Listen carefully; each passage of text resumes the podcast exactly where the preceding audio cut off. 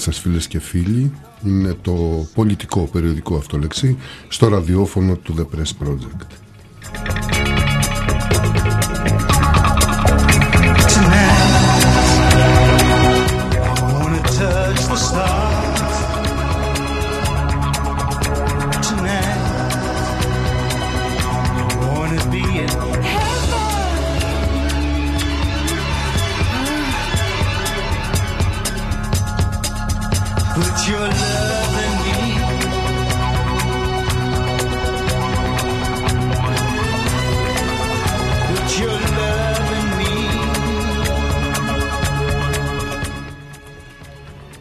του Αυτολεξί λοιπόν. Είμαι ο Νίκος Ιωάννου που παρουσιάζω ε, σήμερα. Ε, Είναι εκπομπή που θα συνεχίσουμε να την κάνουμε μάλλον. Θα τα καταφέρουμε. Μία Παρασκευή το μήνα τουλάχιστον. 7 με 9 το βράδυ όπως σήμερα. Ε, Σήμερα είναι μαζί μας ο Γιώργος Οικονόμου διδάκτορ φιλοσοφίας, συγγραφέας ε, και ένας άνθρωπος που συμμετείχε στον αντιδικτατορικό αγώνα και στην εξέγερση του Πολυτεχνείου Everything you know is just got to be beautiful.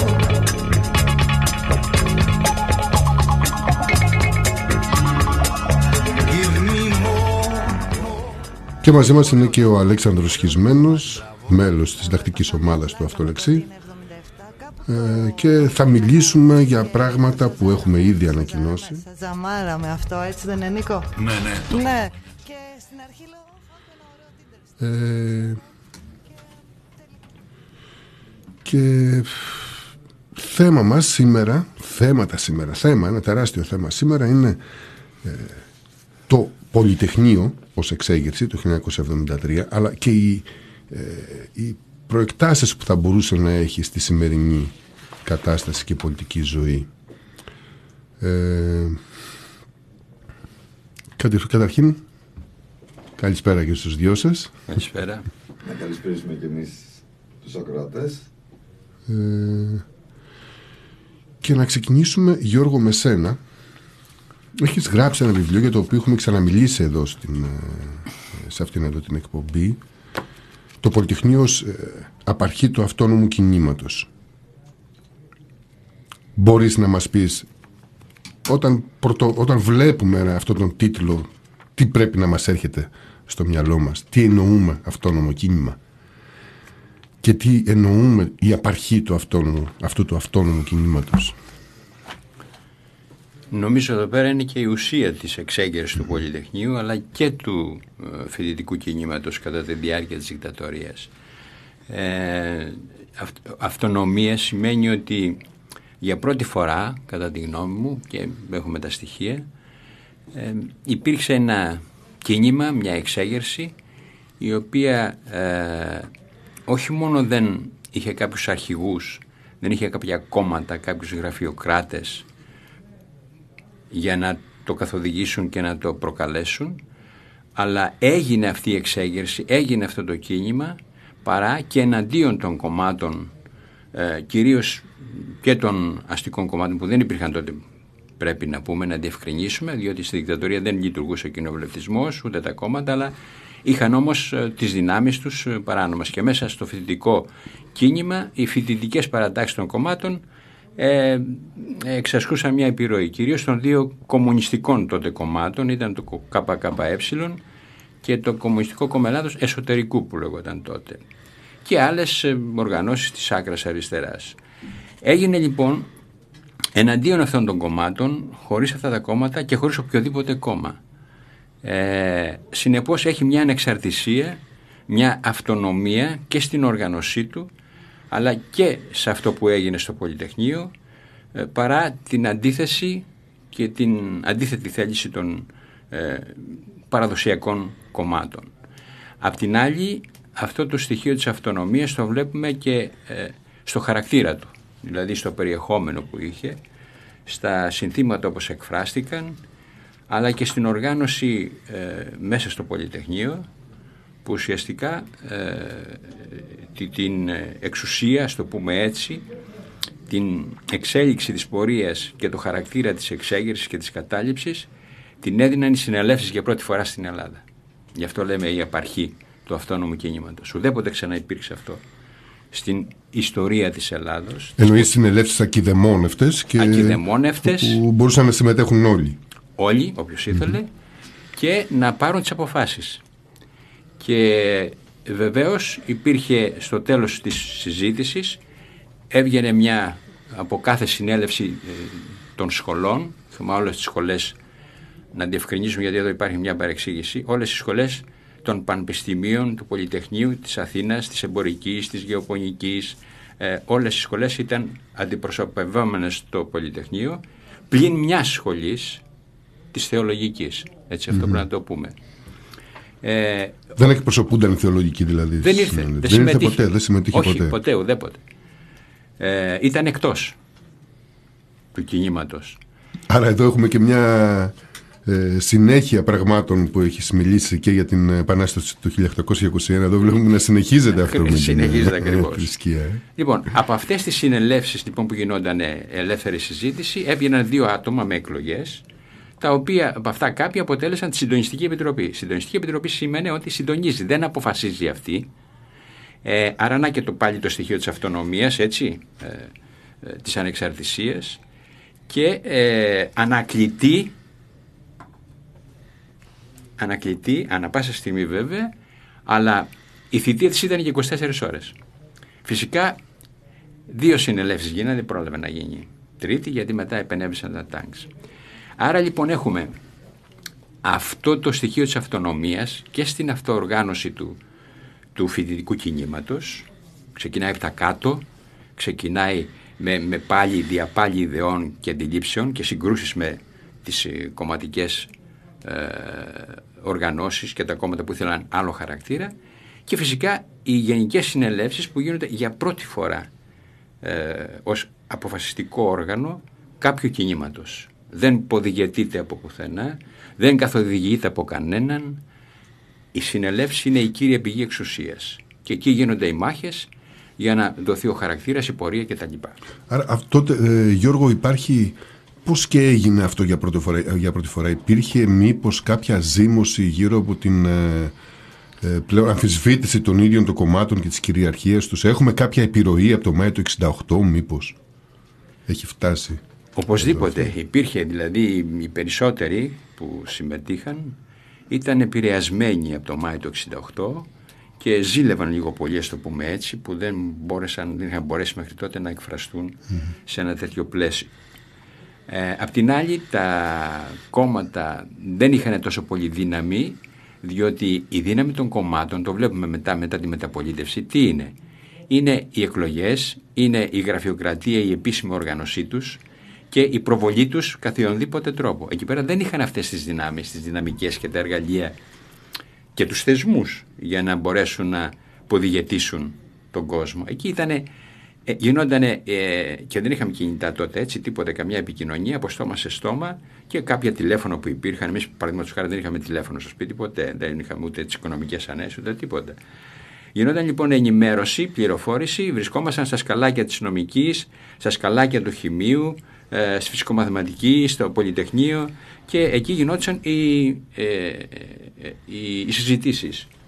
Δηλαδή οι ζυμώσεις είχαν προϋπάρξει με τηλέφωνα, με το ένα μετάλλο, με παρέες και φυσικά ένα πολύ στοιχείο βασικό ε, των ζυμώσεων αυτών ήταν η τοπική φοιτητική σύλλογη. Αυτό νομίζω ήταν ένα εκπληκτικό, μια εκπληκτική, αυτό που λέμε το φαντασιακό, δημιούργησε αυτούς τους τοπικούς φοιτητικούς συλλόγους, γιατί δεν υπήρχαν επίσημοι πανεπιστημιακοί σύλλογοι. Να βρεθεί ο κόσμος και να κάνει. Ήταν όλοι χουντικοί. Διορισμένα δι, διοικητικά συμβούλια δεν πήγαινε κανείς εκεί. Οι τοπικοί φοιτητικοί σύλλογοι ήταν. Όταν λέμε τοπικοί φοιτητές των Λακρανανία. Φοιτητές. Ήταν, πρώτα ξεκίνησαν οι φοιτητές των Κρητών. Mm-hmm. Σύλλογος φοιτητών Κρητών Σπουδαστών. Μετά οι Χίοι ε, και ε, μετά Σύλλογος Στερολαδιτών Φοιτητών. Στερολαδιτών Όλοι οι Στερολαδίτε φοιτητές που ήμασταν μαζί συ- συστεγαζόμενοι με τους τρικαλινούς με, και ένας άλλος, δεν θυμάμαι τώρα ποιος. Ε, εκεί λοιπόν μαζευόμαστε και γινόντουσαν ζυμός. Κάναμε εκδηλώσεις, κάναμε προβολές ταινιών, κάναμε ομιλίες, ε, συζητήσεις και εκεί γινόταν ας πούμε το, το, εκεί ήταν το ταχυδρομείο και οι ζυμώσεις. Αυτό έπαιξε σημαντικό ρόλο. Το ταχυδρομείο, ε, εκεί μεταφέρονται. Ε, μεταφέρονται μηνύματα Τα το ένα το μηνύματα. άλλο και σημώσεις ε, με το, τον χαφιέ απ' έξω βέβαια έτσι ε, και καμιά φορά σου ζητάει και ταυτότητα Ε, όλοι σταμπαρισμένοι ουσιαστικά ήταν όσοι συμμετείχαν σε αυτό το πράγμα ε, έτσι λοιπόν ε, υπήρχαν και οι καινούργιες ιδέες που μαθαίναμε σιγά σιγά από διάφορα βιβλία ε, και από εφημερίδες κάπου έτσι ε, παρισφρίανε κάποιες ε, ιδέες τέτοιες και ε, ήδη τα κόμματα ήταν ε, απαξιωμένα γιατί η, περισσο... η κυρίαρχη αντίληψη που υπήρχε μέσα στο φοιτητικό κόσμο αλλά και σε πολλούς άλλους ήταν ότι αυτός ο πολιτικός κόσμος είχε μια κύρια ευθύνη για τον ερχομό της δικτατορίας. Δεν μπόρεσε ούτε να προβλέψει, πιάστηκε στον ύπνο και ήταν ένα καθεστώς το πριν το 67 το οποίο ουσιαστικά ήταν με, τις- τότε δηλαδή ήταν μια ας πούμε ε, συνιστόσα του παλατιού της άκρας δεξιάς και των Αμερικάνων που επενέβαιναν άμεσα δηλαδή. Δεν ε, υπήρχε το συγκεκαλυμμένο που υπάρχει σήμερα. Τότε ήταν κατευθείαν ε, επεμβάσεις. Ε, οπότε ε, ήταν απαξιωμένο αυτό το σύστημα και ήδη είχε κυκλοφορήσει και αντίληψη ότι πραγματικά ο Παπαδόπουλος ήταν ε, πράκτορος, έμεινος πράκτορος στη ΣΥΑ, δεν ήταν φαντασία δηλαδή, η ίδια η ΣΥΑ το παραδέχτηκε. Ε, οι πολιτικοί ήταν εντελώς ανίκανοι να κάνουν κάτι. Δεν, δεν κάναν τίποτα απολύτως. Δεν υπήρχε καμιά αντίσταση στη δικτατορία. Δηλαδή και ακόμα το 1973 που γίνεται το Πολυτεχνείο και το φοιτητικό κίνημα τέλος πάντων, ουσιαστικά αντίσταση τίποτα απολύτως ο πολιτικός κόσμος. Άρα η μόνη δυνατότητα που υπήρχε ήταν να γίνει αυτό το πράγμα. Και ειδικά μετά το πρώτο κλείσιμο της νομικής, το Μάρτιο του 1973, ε, μια τάση του φοιτητικού κινήματος, η ριζοσπαστική που λέω εγώ, ε, αποφάσισε ότι πια δεν θα κάνουμε εμείς φοιτητικό αγώνα για να πάρουμε φοιτητικές εκλογές. Θέλει ένα πολιτικό αγώνα και μάλιστα να πέσει στη δικτατορία. Πρέπει αυτό να φανεί ανοιχτά.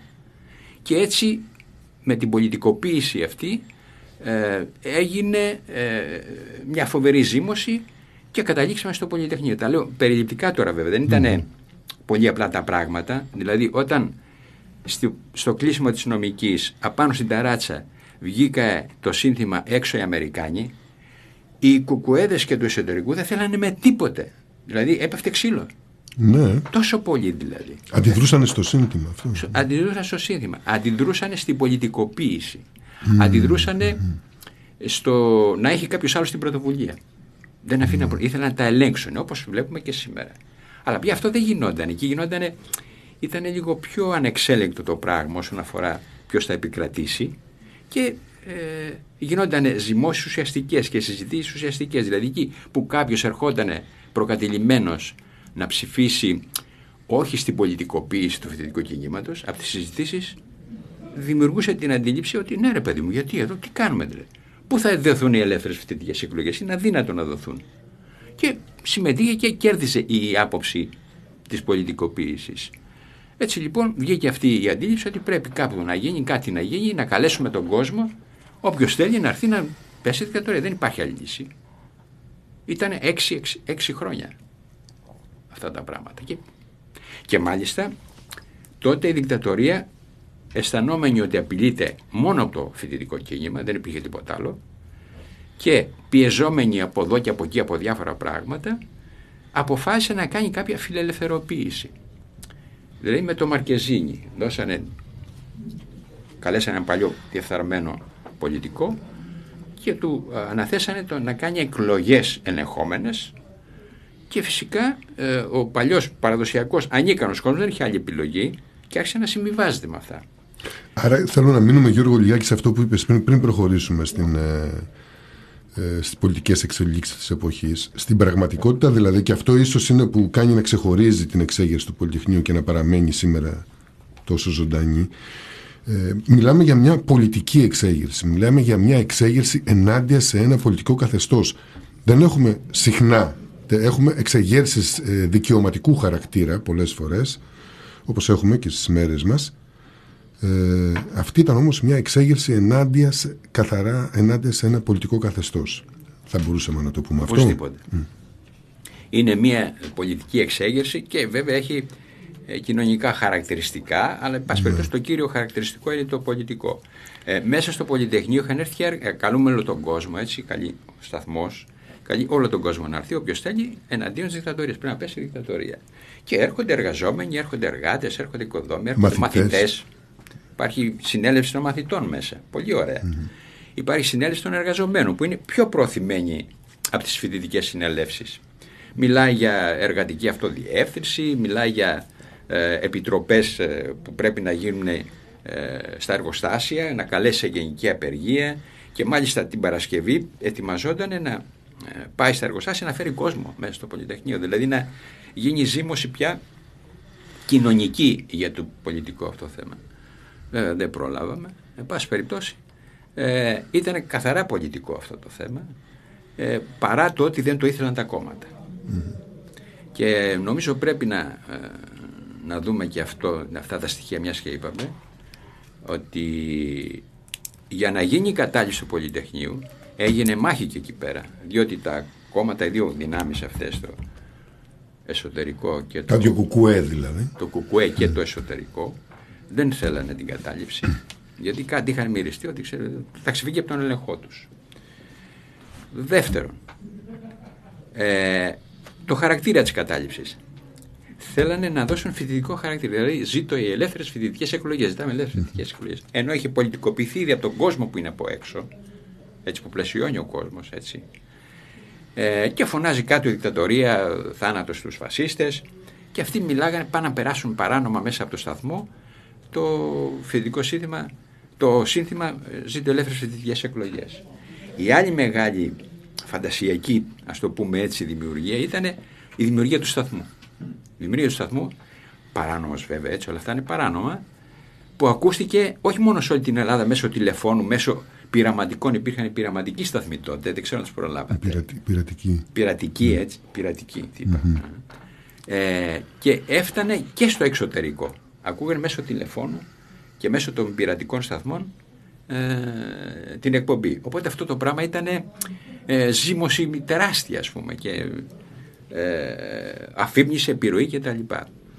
Ε, το θέμα λοιπόν ε, ε, ε, έφτιαξε πολλά πρά- έτσι, πράγματα πολύ ε, δημιουργικά και αυτό που ε, το δεύτερο στοιχείο ήταν ε, από τα δύο κόμματα δεν θέλανε την πολιτικοποίηση.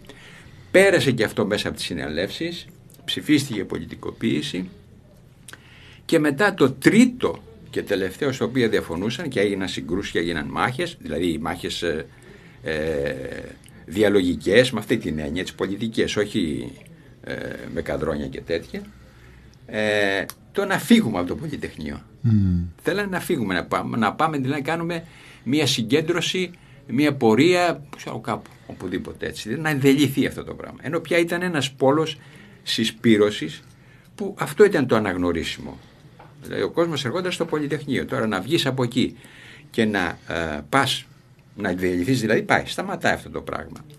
Ε, μου έλεγε μάλιστα γνώρισα εκ των υστέρων κάποιον εργαζόμενο που ήταν κοντά στο Πασόκ, στο Κουκουέ, κάπου εκεί πέρα, που λέει μας παρέσυρε κάποιο, ενώ ήμασταν έξω από το Πολυτεχνείο, τους παρέσυρε κάποιος, η γραμμή που λέμε, οι γραμμές πώς λειτουργούν, για να πάνε να κάνουν διαδήλωση στα χαυτία.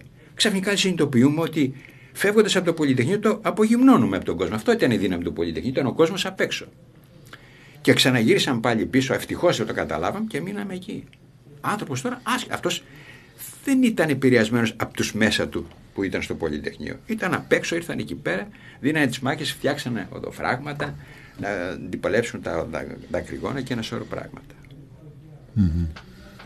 Δηλαδή, ε, έχει και σε αυτό το θέμα έχει την, αυτό το αυθόρμητο, την αυτονομία, την ανεξαρτησία, την πρωτοβουλία. Δηλαδή αυτό που γινόταν εκεί πέρα και γι' αυτό νομίζω στους περισσότερους έχει μείνει ε, ως μιας σ- σημαντική έτσι εμπειρία και ένα βίωμα είναι το ότι εκεί που φοβόσουν, αυτό είναι το βασικό, δηλαδή υπήρχε φόβος, τρομοκρατία, δεν τολμούσες να ποιος είναι ο διπλανός σου. Ακόμα και τα νέα που υπήρχαν τότε και το βήμα τα παίρναμε παράνομα, γιατί θα μας καρφώνανε, ήταν υποτίθεται, τι λέγανε, τρίχες κατσαρές λέγανε. Πας περιπτώσει ήταν σε μια κατάσταση που δεν άρμοζε στο καθεστώς. Υπήρχε λοιπόν αυτός ο φόβος και η τρομοκρατία, δεν γνώριζες το διπλανό σου και αυτό είναι το σημαντικό, το πιο άσχημο έτσι. Και εκεί λοιπόν μέσα στο Πολυτεχνείο γίνεται αυτή, ξαφνικά αυτό το ξέσπασμα, αυτή η έκρηξη της ε, συνομιλίας του λόγου, να κερδίσει το λόγο και ένα δικό σου δημόσιο χώρο. Εδώ, εδώ που λέμε δημιουργία του δημόσιου χώρου, του δικού σου δημόσιου χώρου πια, όπου βλέπεις πώς μιλάει ο διπλανός που δεν τον ήξερες και χαζεύεις. Πρώτα δεν υπήρχαν αυτά τα πράγματα.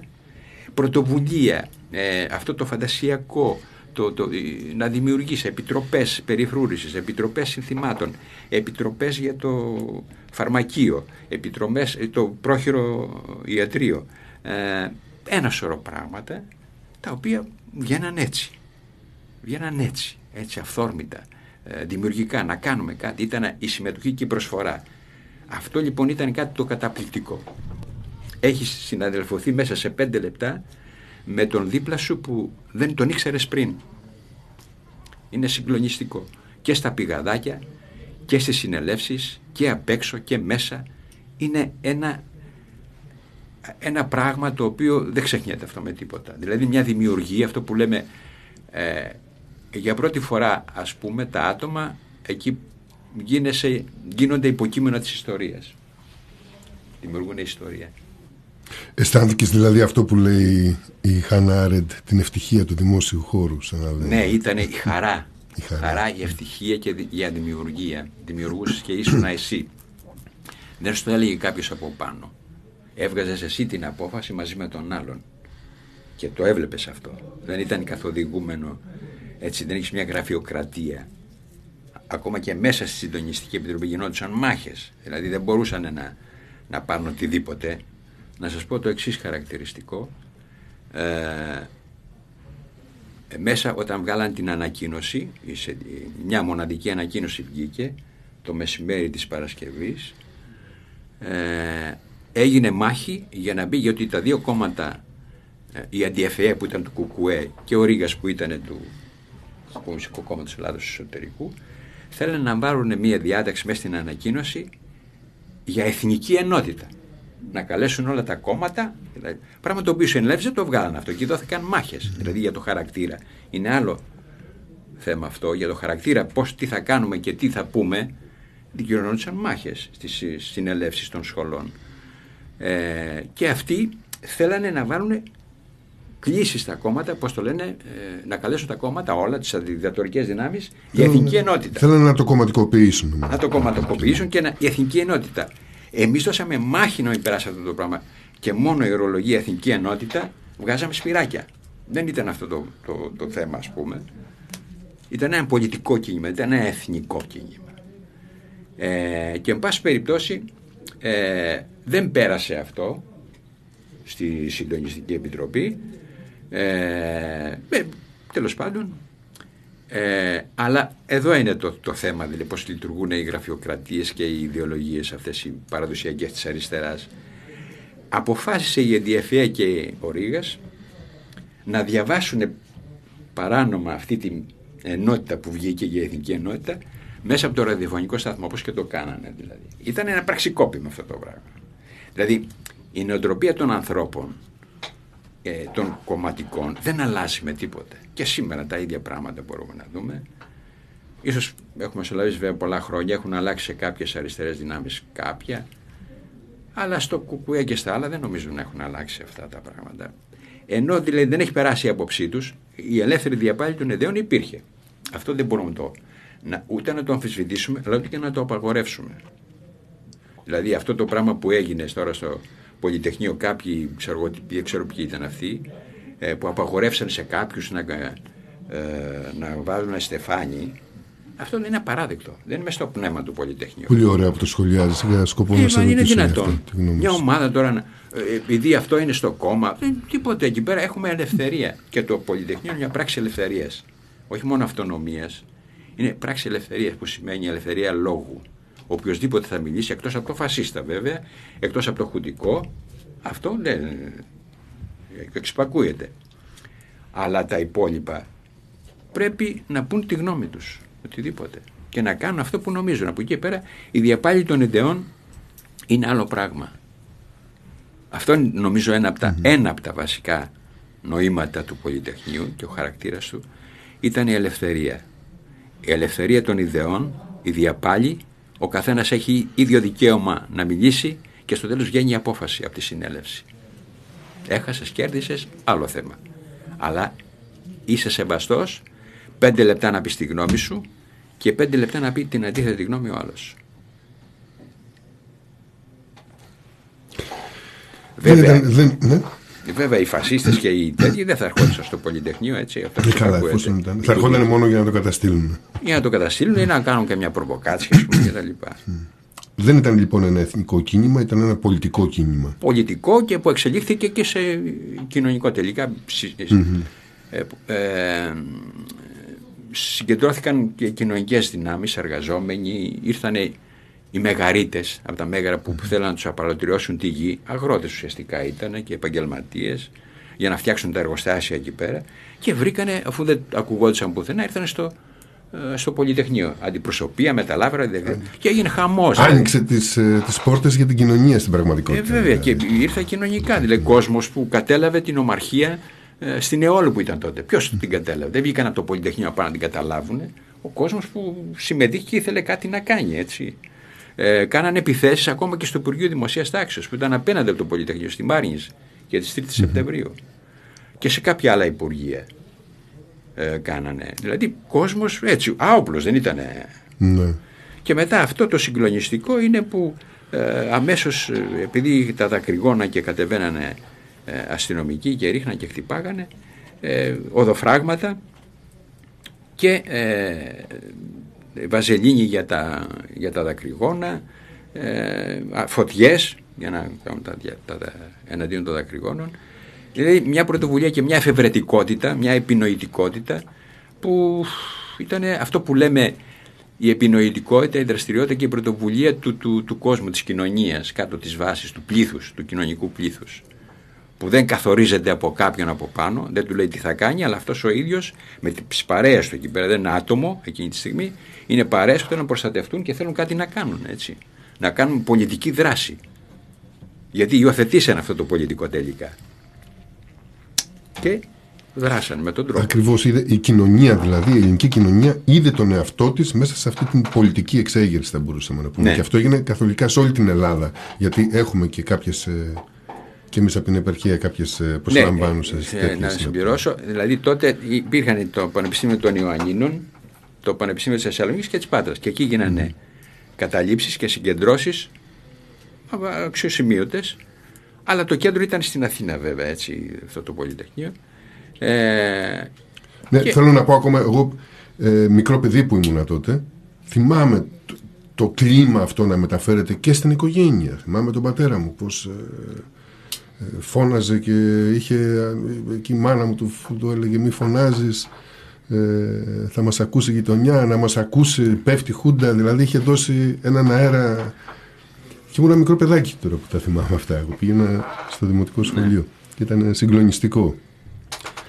Ε, είδε η κοινωνία δηλαδή τον εαυτό της σε αυτή την πολιτική ε, εξέλιξη. όχι όλη η κοινωνία έτσι. Όχι, εδώ είναι ποτέ ένα δεν άλλο γίνεται θέμα. όλη η κοινωνία. Όταν λέμε η κοινωνία Αυτοί είναι που ένα ήρθαν, μεγάλο ας πούμε, κομμάτι. πόσες χιλιάδες ήταν, ήρθαν με αυτή την προϋπόθεση. Και επίσης, όταν λέμε έρχονται είναι κάπου σε μια διαδήλωση 50.000 και γίνεται μια πολιτική εξέγερση, εγώ πιστεύω ότι αν ε, πραγματικά δεν βρίσκει ένα έρισμα κάπου μέσα στην κοινωνία, δεν μπορεί να υπάρξει αυτό. Και πιστεύω ότι υπήρχε αυτό το έρισμα στην κοινωνία της. ε, σε ένα κομμάτι Σε ένα της κοινωνίας κομμάτι της υπήρχε. κοινωνίας, δηλαδή βέβαια, ναι. αυτό που μετά έγινε μετά τη μεταπολίτευση και είναι πολύ λάθος ότι υπήρχε παλαϊκή αντίσταση αυτό είναι τεράστιο ψέμα έτσι.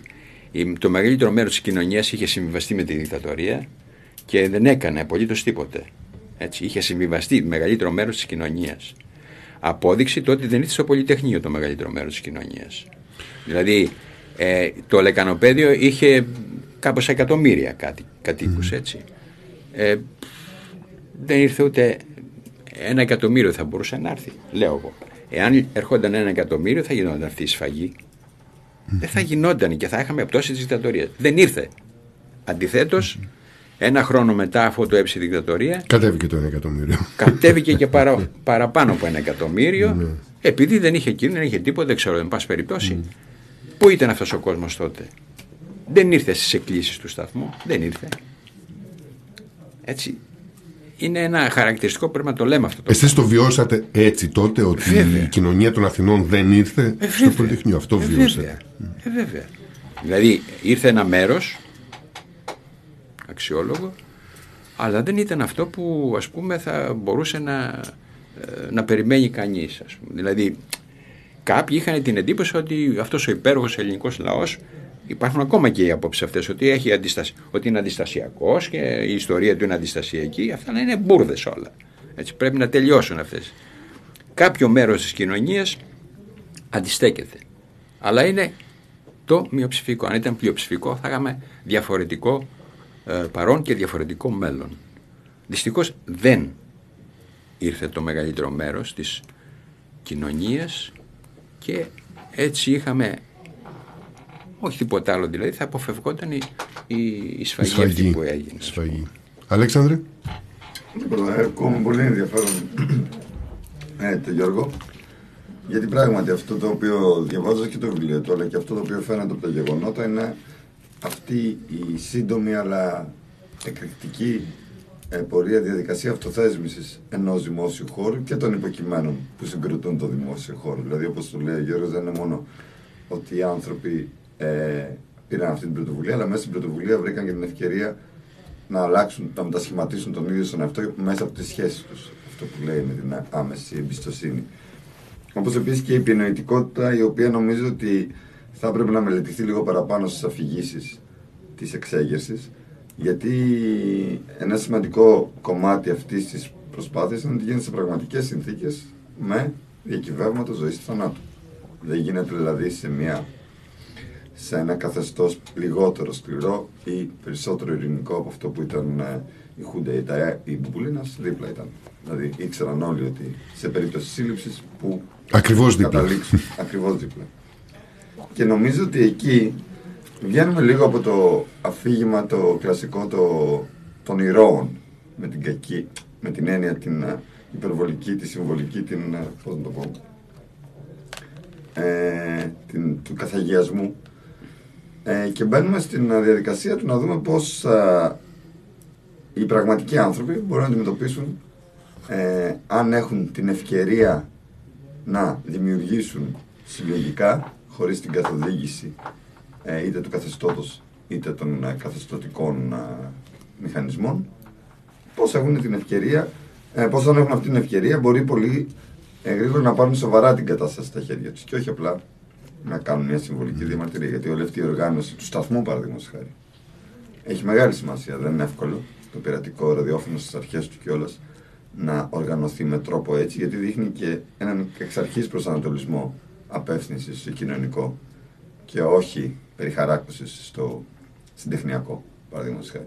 Ε, θα μπορούσε να, η στάση των κομμάτων, τον οποίο πολύ σωστά καταγγέλει ο Γιώργος, ήταν ως ένα βαθμό συντεχνιακού τύπου, δηλαδή το να προβάλλουμε ένα αίτημα το οποίο μπορεί ως ένα βαθμό να κερδιθεί σε κάποιο βαθμό χωρίς το καθεστώς να φτάσει σε μετοπική σύγκρουση.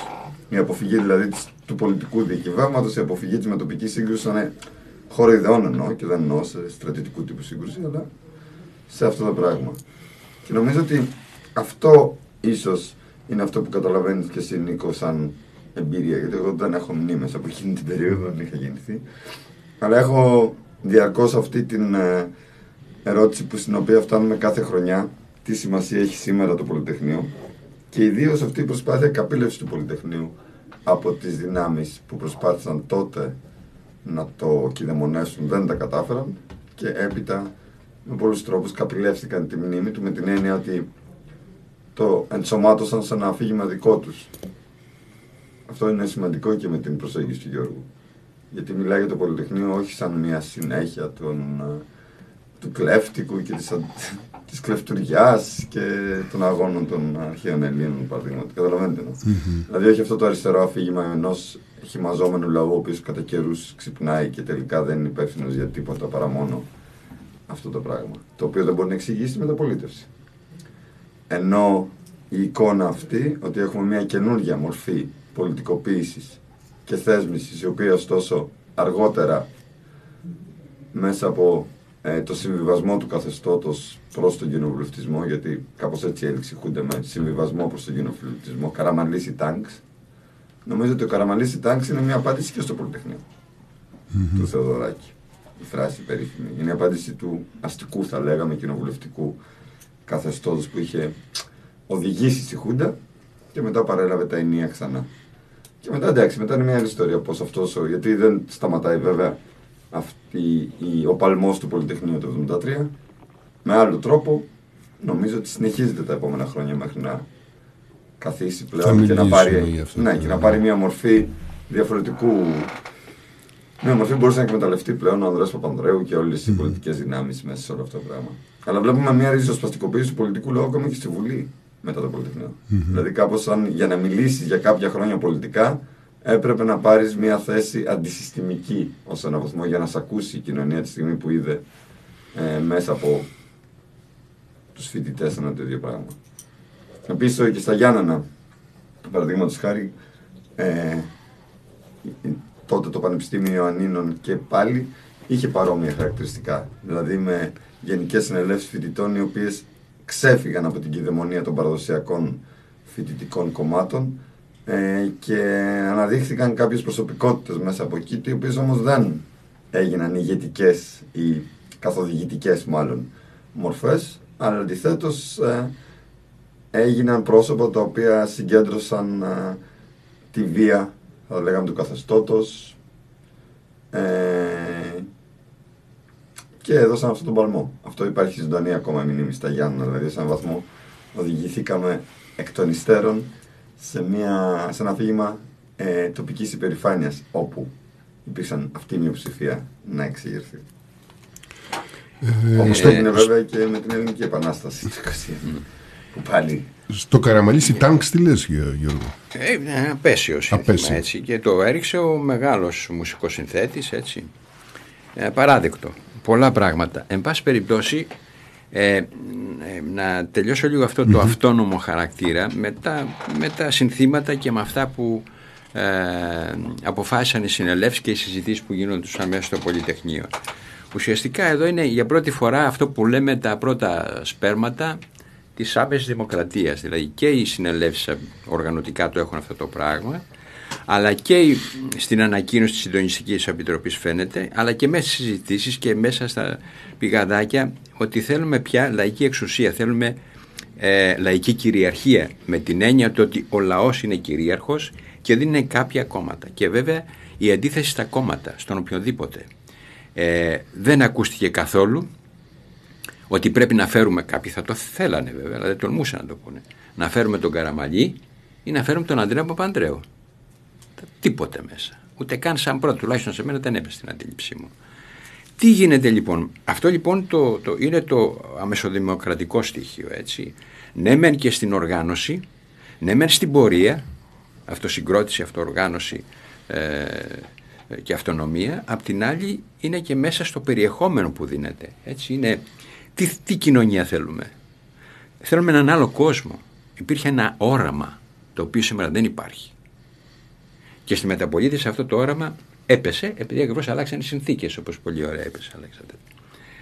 Ε, υπήρχε το όραμα ενός άλλου κόσμου. Το πίστευε ο κόσμος αυτό το πράγμα. Ότι όχι, δεν θέλουμε Καραμαλή, δεν θέλουμε ε, Αντρέα, ξέρω εγώ, θέλουμε κάτι άλλο εμείς. Εμείς, εμείς. Ήταν το εμείς εκεί, δεν ήταν κάτι έξω από εμά. Είναι αυτό που λέει και ο Δημήτρης Παπαχρήστος, ο φίλος σου. Θε- Θέλαμε να αλλάξουμε τον Ναι. κόσμο και να έχει κι άλλους κόσμους Ναι, μέσα. εν πάση περιπτώσει, ναι. λοιπόν, ε, και βλέπουμε λοιπόν τη, την ελληνική κοινωνία μετά στην ομαλότητα, στην κανονικότητα, ε, δηλαδή κανονικότητα εντός εισαγωγικών για την εξέγερση και το πνεύμα ε, του Πολυτεχνείου. Ήτανε όχι κανονικότητα για το πνεύμα και την αντίληψη του Πολυτεχνείου, ήταν αντίθετα ανομαλία. Ποια ήταν αυτή η ανομαλία; Ο κόσμος ψηφίζει 54% Κωνσταντίνο Καραμαλή. Αυτή ήταν η κοινωνία. Να λοιπόν η άλλη απογοήτευση. Η δεύτερη απογοήτευση. Τον η ψήφισε και η αριστερά δηλαδή τον Καραμαλή. με λίγα Πολύ λόγια. δύσκολο. Δηλαδή το δεύτερο κόμμα που ήταν η Ένωση Κέντρου πήρε 20%. Δηλαδή ε, πρέπει να, μα, εγώ πιστεύω πρέπει να απομυθοποιήσουμε αυτή την ελληνική κοινωνία ακόμα και σήμερα, όχι μόνο τότε. Ακόμα και σήμερα. Και να σας ε, θυμίσω, δεν ξέρω αν αυτό είναι γνωστό, ε, το έσχιστο σημείο της παρακμής της ελληνικής κοινωνίας ήταν που στις πρώτες εκλογές που γίνανε το 1974 όπως ξέρετε αν υπήρχε μία μορφή που ήταν γνωστή σε όλο τον κόσμο και ήταν στην ηρωική μορφή, εγώ θα το πω ήρωα παρότι δεν πιστεύω σε ήρωες, ήταν ο Αλέκτορος Παναγούλης, ο οποίος αποφάσισε να πάει να σκοτώσει τον δικτάτορα. Τι πέρασε, πέρασε ένα σωρό πράγματα. Τα έχουν γραφτεί, δεν είναι επινοήσεις δικές μου. Αυτό το πρόσωπο λοιπόν, που το ξέραν όλοι, για να μην ξέρεις τον Παναγούλη, τον αγώνα του, θα έπρεπε να ήσουν ή ανόητος, ή ηλίθιος, ή από τον Άρη. Ε, αυτό το πρόσωπο βγήκε βουλευτής με την Ένωση Κέντρων. Ήταν με το Κομμουνιστικό Κόμμα, ούτε με κάποια αριστερά ή αριστεριστική οργάνωση. Με την Ένωση Κέντρων, με ένα αστικό κόμμα, βγήκε με τη δεύτερη κατανομή με το ζόρι βουλευτής, ερχόμενος στην ίδια περιφέρεια Β' Αθηνών νομίζω ήταν τότε, ε, πάρα πολύ πίσω από τον Ιωάννη Βαρβιτσιώτη της Νέας Δημοκρατίας που πήρε 50.000 σταυρούς ενώ ο- ο Παναγούτης πήρε 10.000 σταυρούς. Αυτό κατά τη γνώμη μου φανερώνει αυτό που είπα. Τρίτη έκφραση της παρακμής της ελληνικής κοινωνίας. Δεν είναι δυνατόν αυτό το πράγμα. Είναι... ε, Πώς να το χωνέψει αυτό; Πώς θα το πεις; Είναι παρακμή. Τι- Εγώ δεν βρίσκω τίποτα άλλο. Ε, ωστόσο, γιατί εγώ είμαι παιδί αυτής της εποχής, η μεταπολίτευση, στη μεταπολίτευση έχουμε μια έκρηξη πολιτικοποίησης. Δηλαδή από το 1974 και μετά έχουμε μια έκρηξη πολιτικοποίησης στην Ελλάδα. Δηλαδή όταν εγώ ήμουνα στα εφηβικά μου χρόνια, το 1976 ας πούμε, ήταν in κάποιος να ασχολείται με την πολιτική και να είναι σε πολιτική οργάνωση ή πολιτικό κόμμα.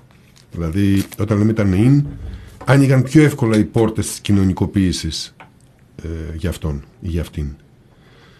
Ε, έχω την εντύπωση και έτσι εγώ το βίωσα τότε, μικρό παιδί, ότι το Πολυτεχνείο ήταν αυτό που πυροδότησε αυτή την έντονη πολιτικοποίηση της νεολαίας και γενικότερα στη μεταπολίτευση. Δεν ξέρω πώς ήταν πριν τη Χούντα, Γιώργο. Ήταν το ίδιο πράγμα; Όχι βέβαια. Όχι. Σε αυτό έχεις δίκιο. Δηλαδή το Πολυτεχνείο άνοιξε έναν δρόμο. Αυτή είναι, δηλαδή ε, αποτέλεσε το, το ιδρυτικό γεγονό της μεταπολίτευσης και των κινημάτων σε όλα τα επίπεδα. Είτε συνδικαλιστικό που δεν υπήρχε συνδικαλισμός πριν το 67, ήταν κομματικός ελεγχόμενος από, το, από την κυβέρνηση. Πήγε σε τότε που ήταν κυβερνητική πάντα. ε. Ναι. Άρχισε λοιπόν αυτό να, να αποκτάει δικαιώματα, να διεκδικεί ε, και ε,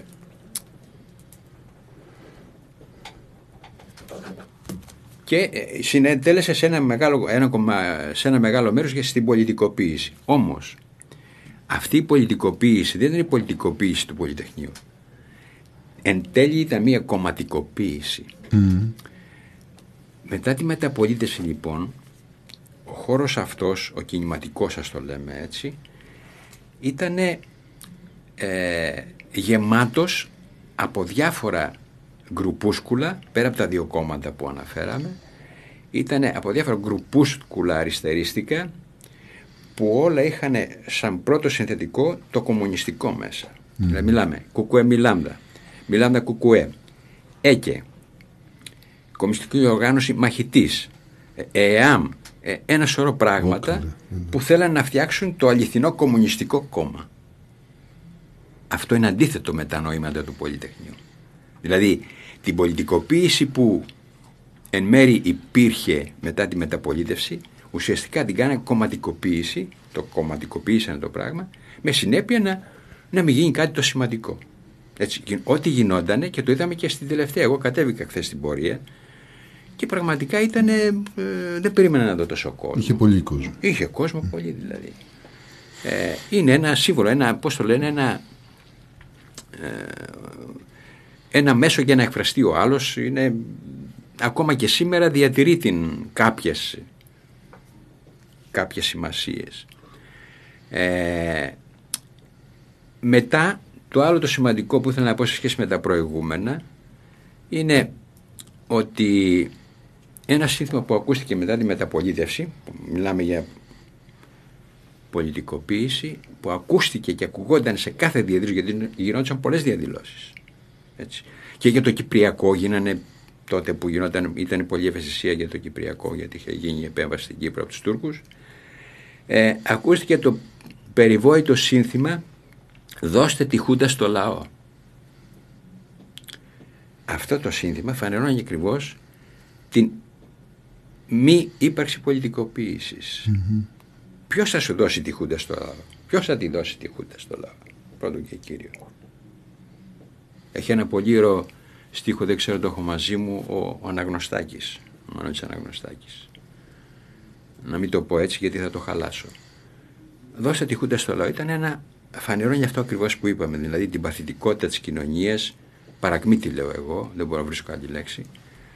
Δώστε τη Χούντα στο λαό. Ποιος θα τη δώσει τη Χούντα στο λαό; Ποιος θα τη δώσει τη Χούντα στο λαό; Ερώτηση. Κανείς δεν θα τη δώσει τη Χούντα. Εννοείς ότι έχει αποδεχτεί πλέον το, το, Το έχει αποδεχτεί καθεστώς και εκτονώνεται ζητάει- πια. και Εκτονώνεται Είναι ότι ποδοσφαιρικού ξέρεις, τύπου ναι, δηλαδή. ναι, ας πούμε, Όπως το φέρ, και- φέρτε τους φακέλους να τους κάψουμε το 81 με το Ε, ναι, Παπανδρέου. άλλο πράγμα αυτό. Δηλαδή, είναι πολλά τα αυτά που άνοιξε το Πολυτεχνείο, πολλά μέτωπα, θετικά βέβαια, αλλά και αρνητικά. Βέβαια, το θετικό είναι το ότι δεν μπορούσε πια να είναι η Ελλάδα αυτή που ήταν πριν.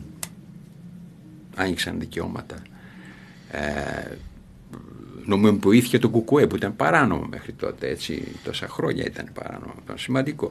Μπήκε η δημοτική, ήταν στα σχολεία, δεν μπορούσαμε να διαβάσουμε με την καθαρεύουσα. Εσείς ήταν πιο τυχαίροι. Μπορούσαμε να διαβάσουμε, όλα στην καθαρεύουσα. να εκφράζουμε. Είναι δράμα. Και, ε, γίνανε και κάποιες δίκες για το Πολυτεχνείο δικάστηκαν κάποιοι και για τους προτέτειους του πραξικοπήματος δηλαδή, ε, έπαιξε, έπαιξε ρόλο και στην δικαστική εξουσία που την ανάγκασε να αποδώσει ας πούμε κάποια δικαιοσύνη. Όμως εκεί που είναι το, στήρι, το στήριγμά της η αστυνομία δεν έκανε τίποτα. Έτσι, οι βασανιστές της αστυνομίας, ο Μάλιος και ο Μπάμπελς μετά από λίγους μήνες βγήκαν έξω. Βγήκαν έξω, κυκλοφορούσαν ελεύθεροι μέχρι να τους ε, Σκοτώσει εκτελέσει η 17 η 17 Νοέμβρη και μία άλλη θυμάμαι τον Μπάμπελ αργότερα. Δηλαδή μεσοβέζικα πράγματα. Επίσης μεσοβέζικα πράγματα στο κατεξοχήν πνευματικό πεδίο που είναι το πανεπιστήμιο. Δηλαδή δεν μπόρεσαν να κάνουν αποχοντοποίηση όπως λέμε τότε. Δεν μπόρεσε να γίνει αποχοντοποίηση. Κάποιοι βγήκανε ούτε καν έχω χαρακτηριστικά παραδείγματα που τα λέω αυτά ούτε καν οι φοιτητές δεν μπόρεσαν να αποκλείσουν τους χαφιέδες και τα καρδιά κάθε σχολής. Ούτε τους- Παρέμειναν, παρέμειναν. παρέμειναν και πήραν πτυχία, πήραν έτσι και βγήκανε μετά και κάνανε τον, ε, το μεγάλο και το τρανό. Όπως επίσης και οι καθηγητές στα πανεπιστήμια που ο- ορισμένοι από αυτούς, ίσως οι περισσότεροι συνεργάστηκαν έτσι. Άμεσα, όχι ο άλλος που ξέρω εγώ έκανε τη δουλειά του και δεν, δεν μιλάμε για αυτόν, άμεσα συνεργάτες της δικτατορίας. Δεν μπόρεσε να γίνει αυτό το πράγμα. Είναι μια αδυναμία της κοινωνίας, δεν ξέρω να πούμε. Είναι, ε, τα πράγματα είναι πολύ απογοητευτικά. Ήτανε και είναι νομίζω και σήμερα, νομίζω θα μιλήσουμε και για το σήμερα ε, κάποια πράγματα. Αλλά τότε ήταν δυστυχώς αυτό. Ήτανε, ήτανε ε, ναι μεν υπήρξε ένα άνοιγμα, υπήρξαν, άνοιξαν πόρτες, άνοιξαν παράθυρα, αλλά απ' την άλλη όλο αυτό, το- όλη η δυναμική του Πολυτεχνείου, η πολιτικοποίηση, η αυτονομία και το αμεσοδημοκρατικό, σιγά σιγά τα, α, τα κόμματα και επίσημες δυνάμεις και το καθεστώς το κατέβασε κάτω. Δηλαδή το, Δεν είναι τυχαίο γιατί το Πασόκ είναι αυτό το οποίο καθιστά το Πολυτεχνείο γιορτή, απέτειο δηλαδή. το οποίο από τη μία θα μπορούσε να θεωρηθεί ότι κατοχυρώνει τη μνήμη του Πολυτεχνείου, από την άλλη είναι πολύ πρόσφατη μνήμη. Δηλαδή είναι ε, 8 χρόνια μετά το Πολυτεχνείο. Οπότε υπάρχει και μία διασύνη να κατοχυρώσουμε τη διαχείριση της μνήμης. Αυτό μας έλεγε η Κριστίν Ρώσο ότι γινόταν με- στη Γαλλία με το Μάιο του 68 και τους εορτασμούς. Ε, έγινε σαφώς με το Πολυτεχνείο, το οποίο άφησε και την πόρτα ανοιχτή στην ε, άκρο δεξιά, προκειμένου να αρχίσει να μιλάει για, το, για τη γενιά του Πολυτεχνείου αυτό και το ένα και το άλλο. Φοβερό δηλαδή το ότι ταυτίστηκε το όνομα γενιά του Πολυτεχνείου με αυτούς που κυβέρνησαν την Ελλάδα μετά το Πολυτεχνείο, εκ των οποίων καμία από αυτές τις δυνάμεις δεν εκπροσωπήθηκε στο Πολυτεχνείο. Ακριβώς. Ακριβώς. Ούτε μπορούμε να πούμε. Εγώ, εγώ αυτό που έζησα νεαρό παιδί, ε, έφηβος στην εφηβεία και στη μετεφηβεία μετά τη μεταπολίτευση, όντας πολιτικοποιημένος από πολύ νωρίς, ε, η πρώτη μου πολιτική ε, πράξη ας πούμε που συμμετέχω είναι το 1975, ήμουν στο δημοτικό σχολείο ακόμα, πήγαινα δημοτικό σχολείο ακόμα, όπου συμμετείχα σε μια πορεία που έγινε ε, διοργανωμένη από τον δήμαρχο του Αγρινίου, το Στέλιο Τσιμελή, προς την Βασιλέως Κωνσταντίνου, όπου άλλαξε την οδό Βασιλέως Κωνσταντίνου σε οδό Ηρών Πολυτεχνείου. Δηλαδή, νο- Και, αυ- και αργότερα που εντάχθηκα και σε πολιτικές οργανώσεις, ε, την επόμενη χρονιά δηλαδή, όχι αργότερα, αισθανο- αισθάνομαι τώρα βλέποντάς το ότι το Πολυτεχνείο ήταν ένας κρίσταλος ενεργειακός που έδινε δύναμη σε όλο αυτό το πολιτικό, πολιτικο-κομματικό ε, σκηνικό που στηνόταν στη χώρα. Δηλαδή, δεν είναι τυχαίο όπως είπε ο Αλέξανδρος τώρα ότι ο Λαλιώτης, ο Τζουμάκας και ο Παπουτσής έχτισαν μια, ένα λαμπρό κομματικό πολιτικό μέλλον πάνω σε αυτό. Πάνω στη συμμετοχή τους στο Πολυτεχνείο. Και η Δαμανάκη, έτσι, επίτροπος ευρωπαϊκή, ε, εκεί ε, δηλαδή στηρίχτηκαν σε αυτό. Σε αυτό. Και όχι μόνο αυτό, αλλά ε, οικειοποιούμενοι το Πολυτεχνείο και το, το Πασόκ γίνεται κυβέρνηση το 81 έτσι με 50% 48% ε, εκμεταλλεύονται όλοι αυτοί γιατί έδωσε μια πολιτική δύναμη το, το Πολυτεχνείο σε ένα κειμενάκι που έγραψα στο αυτολεξί προχθές εκεί λέω ότι η πολιτική εξέγερση αυτή του Πολυτεχνείου έβαλε την Ελλάδα κατά κάποιον τρόπο στο πάνθεον του πολιτικού πολιτισμού της σύγχρονης μεταπολεμικής Ευρώπης. Ήρθαμε πιο κοντά στην Ευρώπη με αυτή την εξέγερση. Και από πλευράς ε, πολιτικής, ενασχόλησης με την πολιτική. Αλλά τα κόμματα όπως και το Πασόκ που κυβέρνησε τόσα χρόνια που κυβέρνησε πιστεύω ότι πήρε να πάτησε αρκετά ε, σε αυτό το πολιτικό ε, το, την πολιτική πώς να το πω ε, τον, το, την πολιτική ατμόσφαιρα που δημιούργησε το Πολυτεχνείο δίνοντας βέβαια όλοι τους και το Κομμουνιστικό Κόμμα και το Πασόκ και οι υπόλοιπες οργανώσεις δίνοντας το δικό τους ε, στίγμα όλοι το δικό, το δικό τους πρόσημο που θέλανε να δώσουν Ναι. Οπωσδήποτε. Δηλαδή, αν δεν υπήρχε το Πολυτεχνείο, ο αποδιοπομπαίος τράγος του συστήματος ήταν ο Άντρες Παπαντρέου πριν τη μεταπολίτευση, έτσι. Ε, πριν τη δικτατορία. Ε, ε, α, πολλοί κόσμος ε, μέσα σε αυτή τη δυναμική ήθελε να αλλάξει κάτι. Δηλαδή να μην έχουμε, γιατί μέχρι τότε μόνο δεξιά ήταν. Το κέντρο που είχε βγει με τον Παπαντρέου το 63-64 δεν μπόρεσε να κυβερνήσει, το ρίξαν μετά από λίγο με το βασιλικό πραξικόπημα. Δηλαδή ήταν αδύνατο μια έστω και κεντρώα συντηρητική δύναμη να φέρει κάποιες στοιχειώδεις μεταρρυθμίσεις. Τίποτε.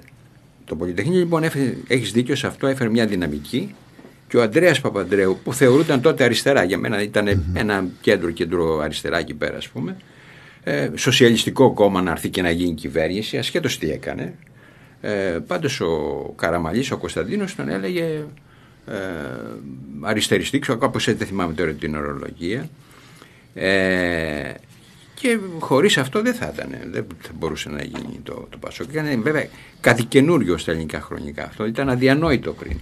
Δεν τον αφήσανε το συντηρητικό τον πατέρα του, το, το Γιώργο Βαδέρο, τι ήθελε να κάνει, τίποτε. Ε, εδώ ερχόμαστε, εδώ θέλω να, να πω αυτό το χαρακτηριστικό, μιας και λέμε και για την πριν.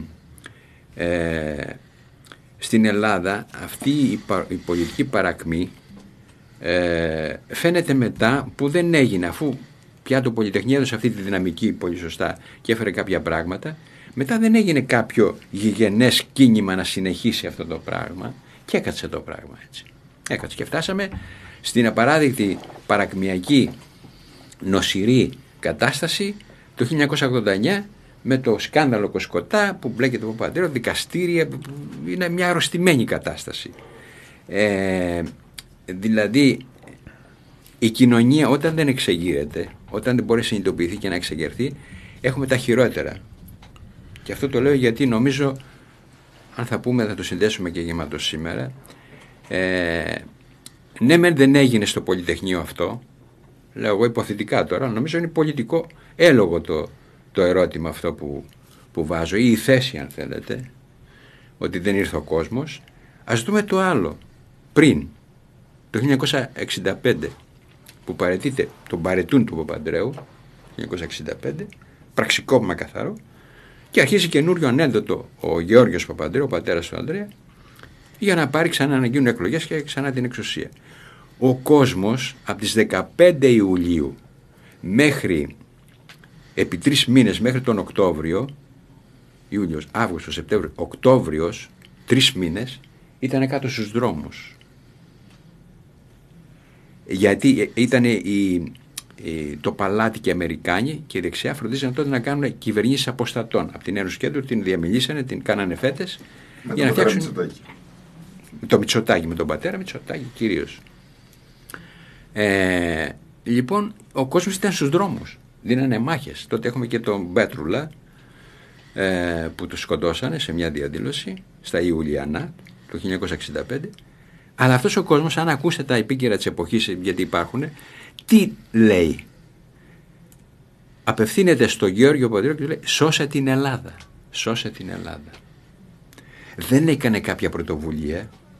Τότε ποιο ήταν το θέμα, και εδώ ευθύνεται και η αριστερά.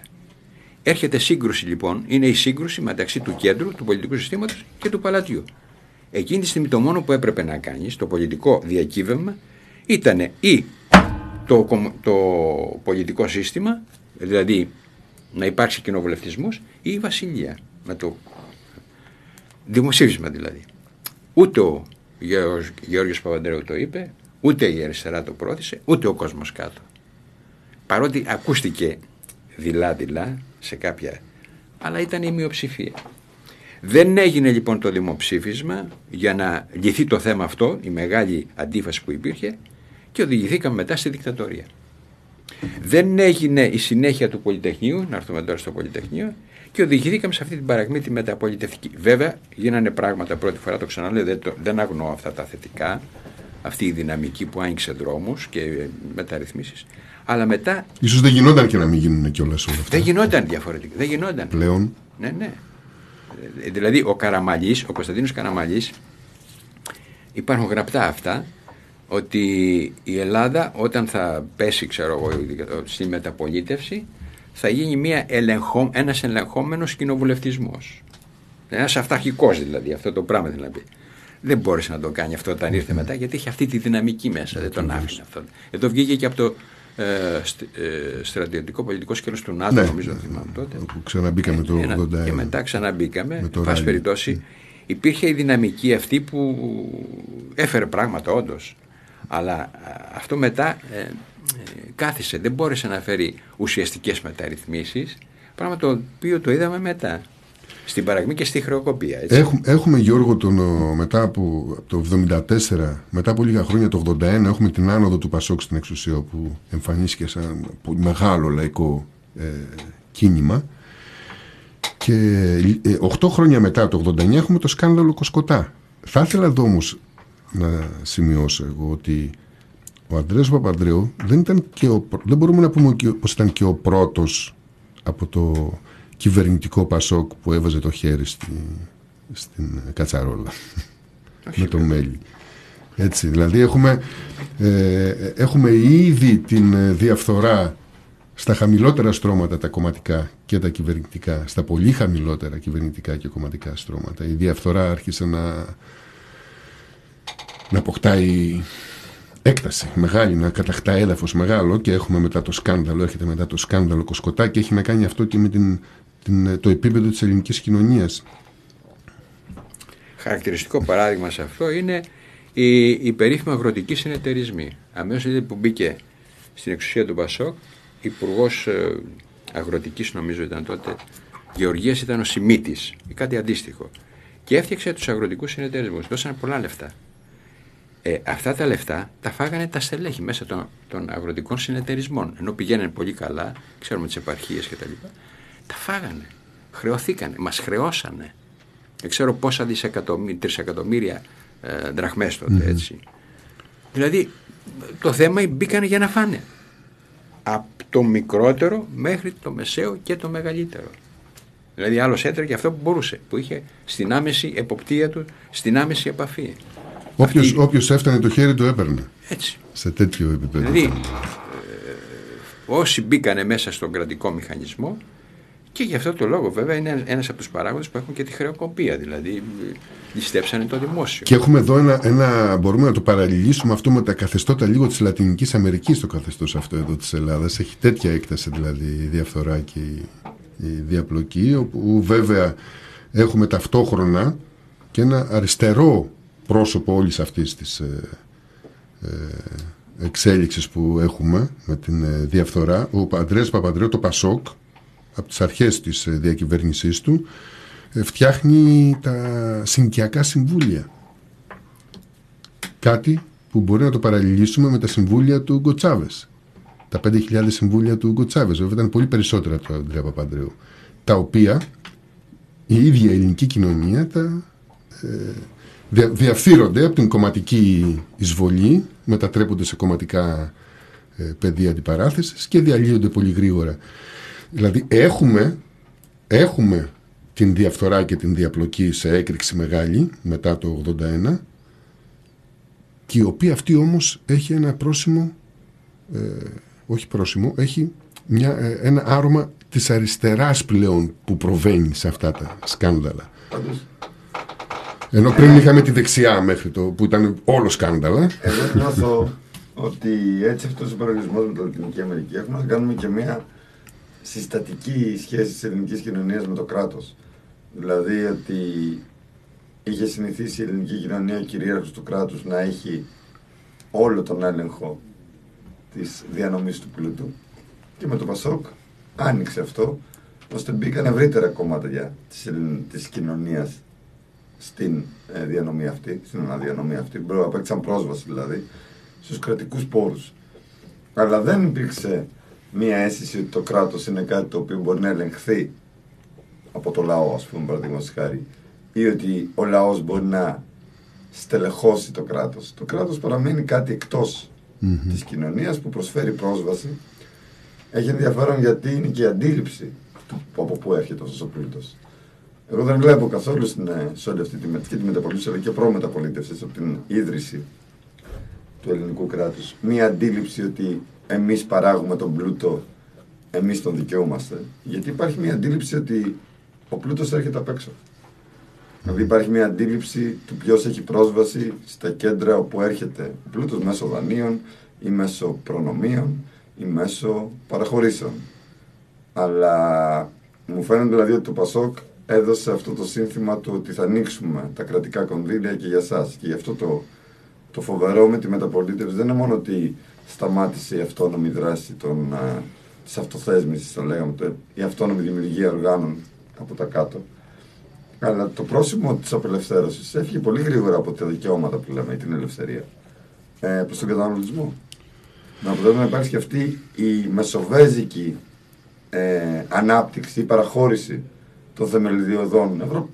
ε, δικαιωμάτων της Δύσης που λέμε τα οποία ακόμα παλεύει η Ελλάδα για κάποια από αυτά, για την καταχύρωση, τουλάχιστον στο κοινωνικό φαντασιακό, κάποιων τέτοιων δικαιωμάτων. Ενώ υπάρχει και μια μυθολογία της εποχής Πασόκ, ως της εποχής των ε, παχιών αγελάδων, που είναι λίγο θλιβερό. Δηλαδή είναι θλιβερό για, έναν, για μια χώρα να λέει ότι η εποχή των παχιών αγελάδων ε, ήταν πριν από τόσα χρόνια και κοδίστε τη φτιάξαμε. δηλαδή, τουλάχιστον στην αρχαία Αθήνα πήραν το ταμείο της Τζίλου, αλλά έφτιαξαν και το Παρθενώνα.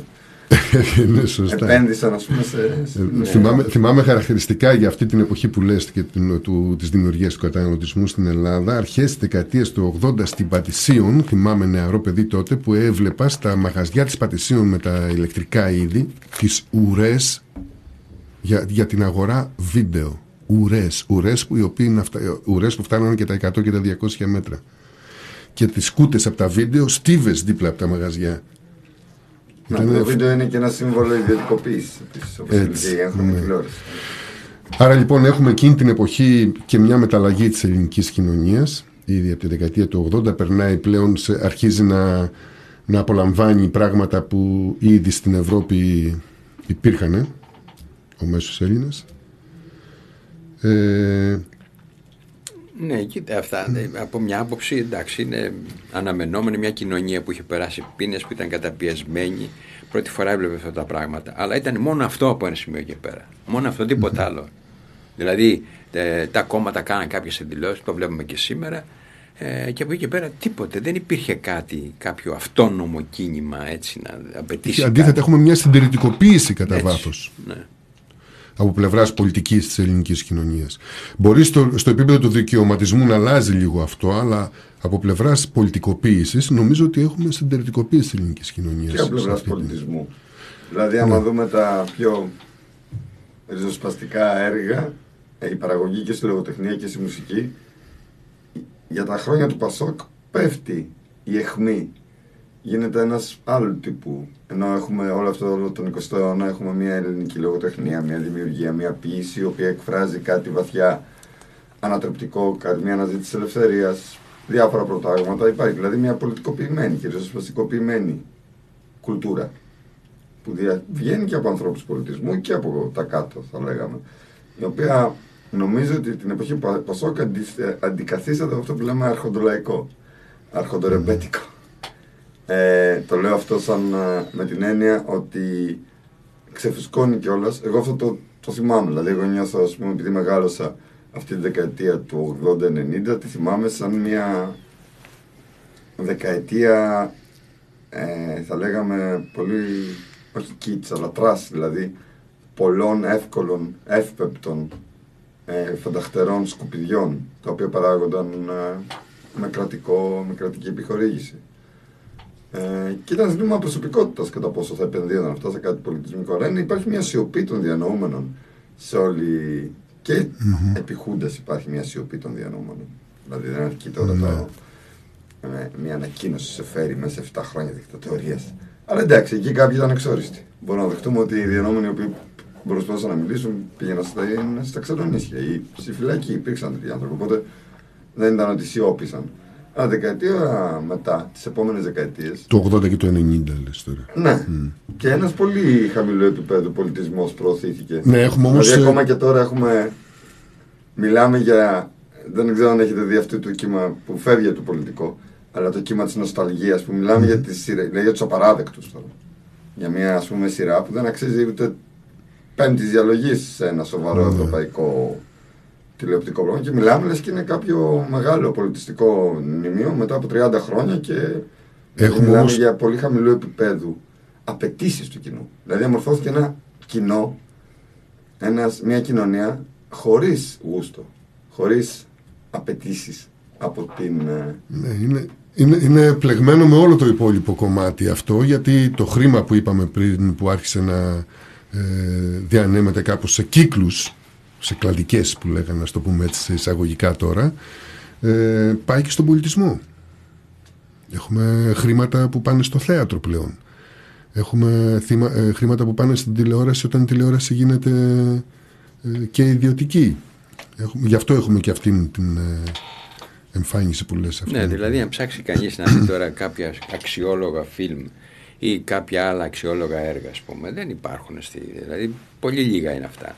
Υπάρχει δηλαδή μια πτώση πολιτισμική ακριβώς επειδή έχει πάει στον καταναλωτισμό, όχι στην κατα... στον καταναλωτισμό ως ιδεολογία πια, και το μόνο που έχει πια να κάνει είναι αυτό. Η, ε, καταναλωτισμός και θεάματα. Και λαϊκισμός και το καρακίτς που λέμε, το κιτσαριό σε όλα τα επίπεδα. Δηλαδή το γούστο του διαμορφώνεται πια από τα ΜΜΕ, από τα κόμματα, τα οποία ουσιαστικά δεν έχουν κανέ, καμιά σοβαρή κουλτούρα και ε, Και έχουμε και εξαφάνιση της άκρας δεξιάς από το κομματικό παιχνίδι που στην μεταπολίτευση μέχρι το 81 κρατούσε ένα 7 και plus τε- και ένα 7% σίγουρα. Αυτό ενσωματώνεται μετά. Ενσωματώνεται στα κυρίαρχα κόμματα και στο ΠΑΣΟΚ και στη Νέα Δημοκρατία. ναι, έτσι. Δηλαδή Έτσι. η ακροδεξιά ενσωματώθηκε και στη Νέα Δημοκρατία και στο Πασόκ. Και στο Πασόκ, Είχε βεβαίως, πολύ βεβαίως. λαϊκιστικό. Μπορεί- Υπάρχει μια μερίδα στην ελληνική κοινωνία που όπου φυσάει ο άνεμος πηγαίνει γιατί θα φάει. Όχι τίποτα άλλο. Δηλαδή, δεν είναι μιλ- Υπάρχει ένας κόσμος ο οποίος ψηφίζει μόνο για να ψηφίσει. Αλλά κάποιος άλλος είναι για να φάει. Αυτό που. Δηλαδή να φάει με την. Με ευρύτερη- κριτήριο το συμφέρον του. τέλος ε, το πάντων. συμφέρον του Ψηφίζει να με κριτήριο αναδειχθεί, να συμφέρον. πάρει. Το είδαμε αυτό και στο, στο ΣΥΡΙΖΑ. Πώς ανήλθε ο ΣΥΡΙΖΑ και πώς ας πούμε ε, ε, ευνουχίστηκε αν είχε τέλος πάντων. Ε, Διότι πήγανε πολλοί του Πασόκ και ακροδεξιά στοιχεία τα οποία είδαν τώρα εξουσία, θα μπούμε εκεί, θα φάμε. Όπως και έγινε, ας πούμε, έτσι. Δηλαδή, ε, είναι και, απ- και από τη μια πλευρά είναι αμφίδρομο το πράγμα. Και η κοινωνία, ένα κομμάτι της κοινωνίας θέλει να, να, να φάει, να μπει εκεί πέρα, να εκμεταλλευτεί την κατάσταση, αλλά και από την άλλη τα κόμματα για να πάρουν αυτή την εξουσία ε, κολακεύουν αυτό και δίνουν παροχές και τα λοιπά. Και, δηλαδή, το, το, το, το απαράδεκτο γεγονός, το χαρακτηριστικό απαράδεκτο γεγονός είναι η συμμαχία του ΣΥΡΙΖΑ με, το, με τον ψεκασμένο, αυτόν τον απαρα, το πιο αναξιόπιστο πρόσωπο της πολιτικής ζωής, τον Καμένο. Μάλιστα. Πολύ σωστό αυτό. Και μάλιστα σε μια εποχή που ο ΣΥΡΙΖΑ υποτίθεται ότι είχε, υποτίθεται, ότι είχε λάβει το ρόλο να εκπροσωπήσει ένα ευρύτερο κόσμο, μη κομματικό, με ένα ευρύτερο κομμάτι της ελληνικής κοινωνίας, το οποίο είχε διαδηλώσει, είχε ξεσηκωθεί, είχε κάνει νέα, νέα ιστορικά γεγονότα. Και δεν είναι μόνο η παραχώρηση του δημοψηφίσματος, αλλά είναι και εξ αρχής η συγκυβέρνηση με του ΑΝΕΛ που έδειξε ακριβώς το που πήγαινε αυτή η κατάσταση. Ε, εγώ έχω ένα ερώτημα τώρα. Τηρουμένων βέβαια, γιατί εγώ δεν, πι- δεν επαναλαμβάνει τη ιστορία. Αλλά μπορούμε να βρούμε ιστορικές αναλογίες γιατί οι άνθρωποι ερμηνεύουν κατά αναλογία πολλές φορές. Και αστοχούν πολλές φορές έτσι. Απλά σκέφτομαι ότι αυτή η κίνηση, ε, την οποία ως έναν βαθμό τη ζήσαμε με διαφορετικού τρόπου, αλλά το 2011, οι πλατείες. Μετά εμφανίζεται ένα νέο κομματικό μόρφωμα, γιατί ο ΣΥΡΙΖΑ δεν ήταν μόνος συνασπισμός, νέο κομματικό μόρφωμα, το οποίο ενσωματώνει ένα κομμάτι των προσδοκιών αυτού του κόσμου. Κατακτά την εξουσία και μετά η κοινωνία αποσύρεται και μετά ξεφουσκώνει αυτό μέσα από διάφορα. Δηλαδή, θυμίζει κάπως αυτή την, ε, πάντα την μάλλον των αναλογιών, την ε, μεταβίβαση της ευθύνης από την μεταβίβαση της ευθύνης του Πασόκ. Όπως ε, γίνεται δηλαδή εννοώντας ότι εγώ νομίζω ότι είναι και ίδιον και της κοινωνικής παιδείας βέβαια αλλά και του κοινοβουλευτικού συστήματος του το οποίο είναι σχεδιασμένο αρκετά καλά προκειμένου μια ψη, ε, κομματική μειοψηφία να μπορεί να προβληθεί ως κοινωνική πλειοψηφία. Και σαφώς γνωρίζουμε βέβαια ότι η κοινωνική πλειοψηφία αποδέχεται την εξουσία του κράτους, ιδάλλως δεν θα υπήρχε κράτος. Δηλαδή, αν κάποιος είναι πρωθυπουργός, σαφώς έχει την ανοχή και την α, συνο- συνενοχή, αλλά και θα λέγαμε και αυτό που λέει ο Γιώργος, την συμπάθεια για ίδιους λόγους ενός μεγάλου κομματιού της κοινωνίας, μόνο και μόνο επειδή καταλαμβάνει αυτό το αξίωμα. Και η ελληνική κοινωνία όντας σε μεγάλο βαθμό ιστορικά αποκλεισμένη από τα κέντρα λήψης αποφάσεων ακόμα και σε επίπεδο εκπροσώπησης για πάρα πολλές δεκαετίες. Με τα πρώτα χρόνια της ζωής, με την βαβαροκρατία ή μετέπειτα, με την πρεσβεία, όλα αυτά. Νομίζω ότι υπάρχει μια παιδεία παθητικοποίησης που έχει να κάνει με το κατά πόσο ε, ατομικά πλέον ή οικογενειακά αποκτούν πρόσβαση προς το κράτος, οπότε βλέπουμε κάθε κυβέρνηση να αποκτά κάποιους μηχανισμούς, κάποιο κοινό και αν το άπαξ και το διαμορφώσει να μπορεί να στηριχθεί σε αυτό και μόνο. Δηλαδή αν όλοι οι δεξιοί ψηφίσουν Μητσοτάκη, ο Μητσοτάκη δεν χρειάζεται να απευθυνθεί στο ευρύτερο, στην πλειοψηφία της κοινωνίας που μπορεί να είναι αριστερών ευαισθησιών, ακριβώς γιατί το σύστημα είναι έτσι φτιαγμένο του κοινοβουλευτισμού, προκειμένου να υπάρχει μια τέτοια μετατόπιση. Ενώ αντιθέτως υπάρχουν όλα τα κατασταλτικά μέτρα, προκειμένου οποιαδήποτε αυτόνομη προσπάθεια να πνίγεται είναι τη γενέση της. Ήμασταν το 11 στι πλατείες, θυμόμαστε με ένα μπουκαλάκι νερό, ούτε καν και χωρίς μπουκαλάκι νερό, γινόταν μια καταστολή επί, Γεωργίου Παπα- επί Γιώργου Παπανδρέου, του ΓΑΠ, μια καταστολή αδιανόητη ουσιαστικά, χημικός πόλεμος. Πραγματικά χημικός Δηλαδή, πόλεμος. οπότε αυτοί που η, η, η Αυτό που ζήσαμε μειοψηφία- στην πλατεία συντάγματος Ναι. ήταν ένας χημικός πόλεμος. η, δημο- η θεσμίζουσα, θα λέγαμε, κοινωνία όποτε πάει να εμφανιστεί καταστέλλεται βιαίως, ενώ υπάρχουν πάρα πολλά κίνητρα ατομικά προκειμένου κάποιος να συμβιβαστεί ε, με το υπάρχον καθεστώς. Γιώργο, ε, θα έλεγες ότι το κίνημα των πλατιών και το Σύνταγμα συγκεκριμένα υπήρξε μια πρώτη ρογμή ε, προς την κατεύθυνση της αυτονομίας από το Πολυτεχνείο και μετά; Ναι, είναι το μόνο γεγονός, η μόνη περίπτωση πολιτική που πραγματικά α, αποτέλεσε κάτι το διαφορετικό μέσα σε αυτό το πλαίσιο που ε, υπήρχε το κομματικό, το γραφειοκρατικό από τα πάνω και την αδιαφορία και την απάθεια της κοινωνίας. Ήταν ένα πολύ σημαντικό ε, κίνημα και καταρχάς έβαλε, είχαμε για δεύτερη φορά τη συνελεύσεις, τη συνέλευση ως κυρίαρχο όργανο ε, την πρωτοβουλία των ανθρώπων, έτσι, την επινόηση και έβαλε άμεσα ανοιχτά πια το, αυτό που ε, ε, δημιουργήθηκε στο Πολυτεχνείο το Μεσοδημοκρατικό βγήκε πια και ως ε, άμεσο κύριο ε, σύνθημα άμεση δημοκρατία τώρα.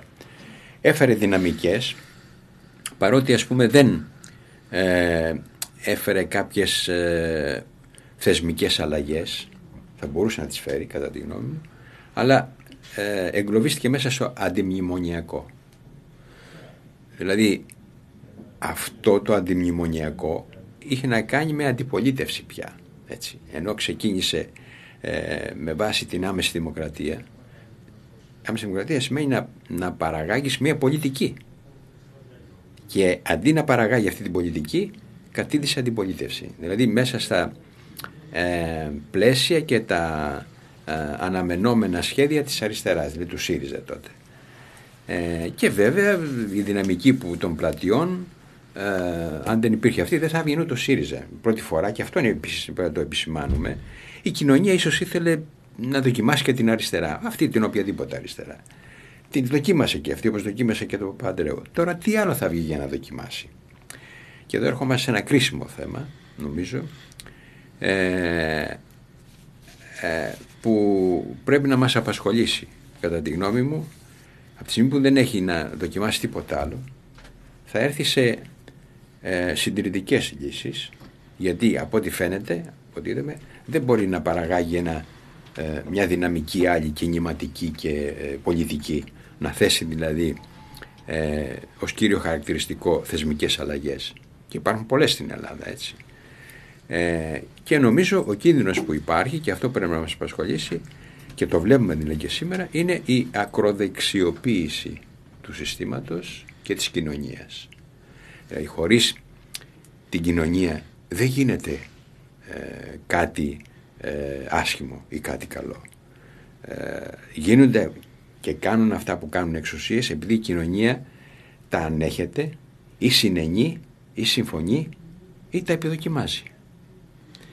Ε, και βλέπουμε λοιπόν, και εδώ είναι ένα από τα μεγάλα λάθη του ΣΥΡΙΖΑ, νομίζω, και το είχα γράψει τότε, ότι θα δώσει ένα κακό προηγούμενο. Ποιο είναι αυτό το κακό προηγούμενο; Συνεργασία και αποενοχοποίηση της άκρας δεξιάς.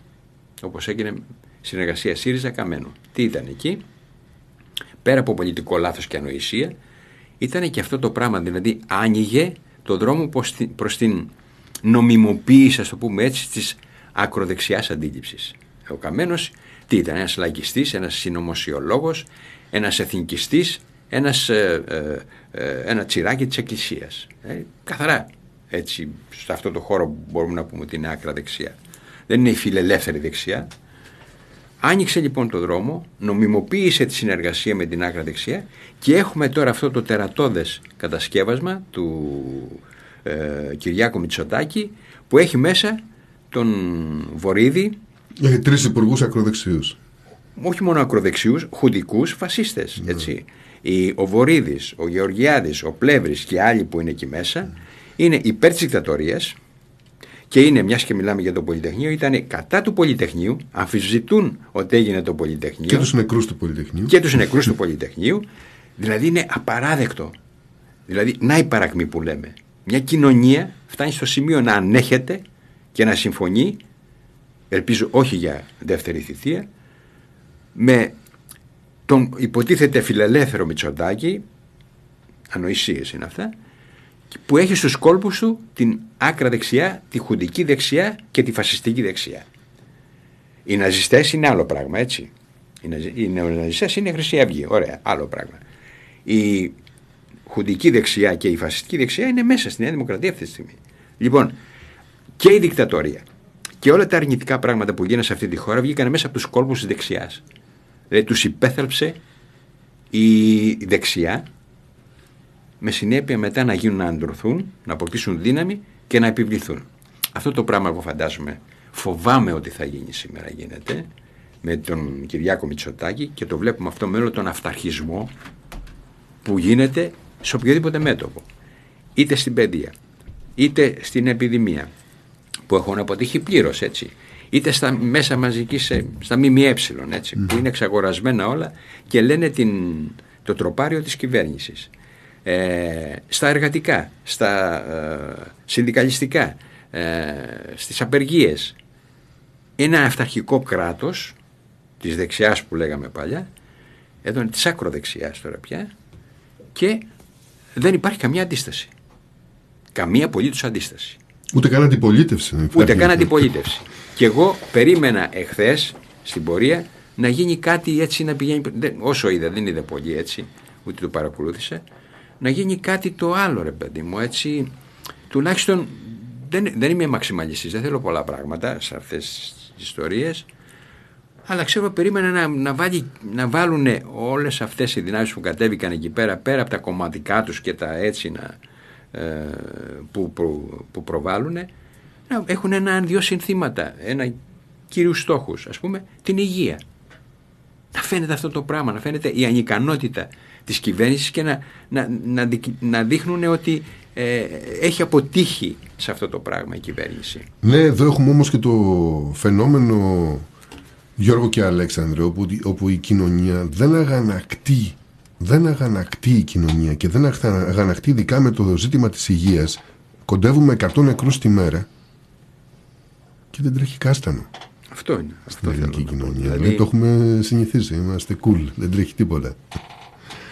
Δηλαδή είναι ε, ε, και ε, εν πάση περιπτώσει τα, οι, οι παρατάξεις και οι κομματικές δυνάμεις και όλα αυτά που από τις οποίες περίμενε κανείς κάτι άλλο είναι πάρα πολύ πίσω, πάρα πολύ λίγες και δυστυχώς ε, από την κοινωνία δεν φαίνεται αυτό που, που φάνηκε στο Πολυτεχνείο, μια δυναμική άλλη, μια αυτόνομη δυναμική, ε, ούτε αυτή που φάνηκε στις πλατείες, ε, δεν ξέρω, μακάρι να διαψευστώ να πούμε. Αλλά αυτό το οποίο γίνεται είναι αυτό ακριβώς που φοβάμαι. Δηλαδή μια ακροδεξιοποίηση, συντηρητικοποίηση στην οποία δεν υπάρχει κάποια αντίσταση. Και βέβαια θα πάμε από το κακό στο χειρότερο. Εάν δεν υπάρξει αντίσταση έτσι, αν δεν υπάρξει κάτι που να ανατρέψει αυτά τα πράγματα. Αλλά δεν ξέρω. Δεν ξέρω. Ε, Γιώργο, Φαίνεται ναι. σαν ε, η ελληνική κοινωνία να βρίσκεται εκτός πολιτικής αυτή τη στιγμή.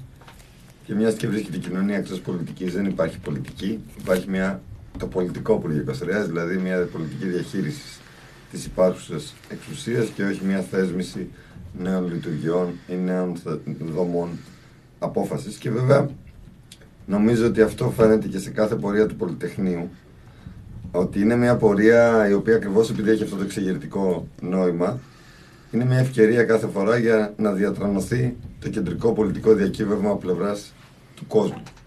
Είναι μια ευκαιρία. Και κάθε φορά αναρωτιόμαστε ποια είναι η επικαιρότητα του Πολυτεχνείου. Πέρυσι που ήταν απαγορευμένη η πορεία, δόθηκε μια επικαιρότητα ότι ο δημόσιος χώρος για κάποιους, για ψηφικούς, αλλά ο δημόσιος χώρος δεν καθορίζεται πλήρως, δεν ρυθμίζεται πλήρως από το κράτος ε, τουλάχιστον όσον αφορά τη, τη διαχείριση της δημόσιας μνήμης. Αλλά αυτό φέτος, ε, παρότι είχε πολλές χιλιάδες περισσότερο κόσμο, μου φάνηκε ότι φέτος δεν υπήρξε ούτε καν ένα ενιαίο γιατί υπάρχει μια σύγχυση γύρω από το από την κατασταση Το γεγονός ότι δεν υπάρχει αντιπολίτευση δημιουργεί ένα κενό μεγάλο. Ακόμα και αν η αντιπολίτευση είναι κακή, τώρα αυτή τη στιγμή δεν υπάρχει αντιπολίτευση γιατί υπάρχει κοινή παραδοχή στα μεγάλα, στους μεγάλους αποφάσεις της κυβέρνησης και στο οικονομικό επίπεδο ουσιαστικά υπάρχει σύμπραξη σε πολιτικό λόγο.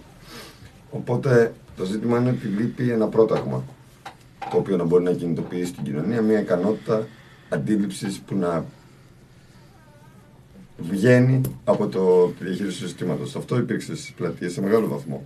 Και εκεί τότε άνθρωποι οι οποίοι ήταν επαγγελματίες, θα λέγαμε, της πολιτικής, αναγκάστηκαν να κατέβουν στην πλατεία για να μιλήσουν στον κόσμο, φοβούμενοι να χάσουν τον κόσμο ή οτιδήποτε.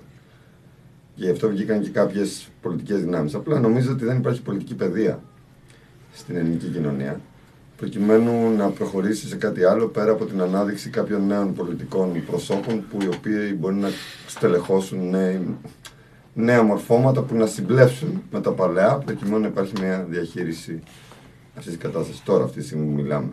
Γιατί αυτό είναι το ίδιο κιόλας μιας αυτοθέσμηση ή μιας διάνοιξης του δημόσιου χώρου, ότι τότε χάνεται από την πρόβλεψη και γίνονται όλα ανοιχτά. Αλλά δυστυχώς δεν. Υπάρχει ένα τεράστιο έλλειμμα παιδείας, γι' αυτό, γι αυτό και εμείς μαζί με πολλούς άλλους ε, δημιουργήσαμε το Athens School. Ναι, υπάρχει έλλειψη συζήτηση. Δηλαδή αυτές οι εμπειρίες οι οποίες ε, κι εγώ, δηλαδή μια εμπειρία που, που λείπει και εγώ την έχω δει μόνο σκόρπια στη ζωή μου, είναι αυτή η εμπειρία των ζυμώσεων στο κοινωνικό πεδίο που οι απόψεις συγκρούονται αλλά με ένα πραγματικό διακύβευμα πολιτικό το οποίο εμπεριέχει μια θεσμική αλλαγή. Με το Πολυτεχνείο πραγματικά νομίζω ότι είναι ιδρυτικό, ιδρυτική στιγμή της, ε, μετα, της ε, ε ευρωπαϊκής ελληνικής Όχι μόνο γιατί πριν το 1974 η Ελλάδα σαν κράτος ανήκει στον τομέα εγγύης, εγγύης Ανατολής, της εγγύης Ανατολής και όχι της Ευρώπης μετά τη μεταπολίτευση μπήκε στην Ευρώπη. Αλλά επίσης επειδή άνοιξαν νέα σειρά ζητήματα τα οποία ακόμα δεν έχουν ανοίξει βαθιά, όπως το γυναικείο ζήτημα, Απ' την άλλη όμως θεσμικά λέει, διάβαζα μία για το Πολυτεχνείο και λέει στη νομική ε, οι χουντικοί δεν τόλμησαν να σπάσουν το άσυλο. Αυτή τη στιγμή δεν υπάρχει άσυλο. Υπάρχει. Έχεις σπάσει. Να. Δηλαδή έχεις σπάσει λόγω αυτής της απόσυρσης του κόσμου και εκεί δημιουργείται ένα κενό που η ακροδεξιά μπορεί να το καταλάβει σε μια φρενίτιδα πανικού. Σε μια πανικόβλητη κοινωνία η ακροδεξιά δείχνει να διαβάσω το ποίημα του αναγνωστάκη και να δώσουμε το λόγο στον Γιώργο. Το βρήκες; Ναι, Βεβαίως. το βρήκα επειδή νομίζω ότι πράγματι είναι επίκαιρο. Και για, και για τη φετινή επέτειο. Mm-hmm. διαβάσω όσο καλύτερα μπορώ. Λέει, φοβάμαι τους ναι. ανθρώπους που 7 χρόνια έκαναν πως δεν είχαν πάρει χαμπάρι και μια ωραία πρωία, μεσούντος κάποιου Ιουλίου, βγήκαν στις πλατείες με σημαίακια κραυγάζοντας «Δώστε τη χούντα στο λαό». Φοβάμαι τους ανθρώπους που με καταλαρωμένη τη φωλιά πασχίζουν τώρα να βρουν λεκέδες στη δική σου. Φοβάμαι τους ανθρώπους που σου κλείνουν την πόρτα, μην τυχόν τους δώσεις κουπόνια και τώρα τους βλέπεις στο Πολυτεχνείο να καταθέτουν γαρίφαλα και να δακρύζουν. Φοβάμαι τους ανθρώπους που γέμιζαν τις ταβέρνες και τα σπάζαν στα μπουζούκια κάθε βράδυ και τώρα τα ξανασπάζουν. Όταν τους πιάνει το μεράκι τη φαραντούρη και έχουν και απόψεις. Φοβάμαι τους ανθρώπους που άραζαν πεζοδρόμιο όταν σε συναντούσαν και τώρα σε λιδωρούν. Γιατί λέει δεν βαδίζεις στον ίσιο δρόμο. Φοβάμαι. Φοβάμαι πολλούς ανθρώπους. Φέτος φοβήθηκα ακόμα περισσότερο. Ευχαριστούμε Γιώργο που μας το θύμισες σε αυτό το ποίημα και σε ένα Αλέξανδρε που, το, το βρήκες. Είναι πραγματικά ένα συγκλονιστικό ποίημα και εκφράζει όλη αυτή την... Αυτό ακριβώς είναι επίσης, έχει αυτό το προτέρημα και το ταλέντο να εκφράσει αυτά που εμείς τα λέμε με κάποια περισσότερα λόγια. Ήταν ακριβώς αυτό και όσοι το ζήσαμε ήταν ένα μια δεύτερη καταστολή αυτή.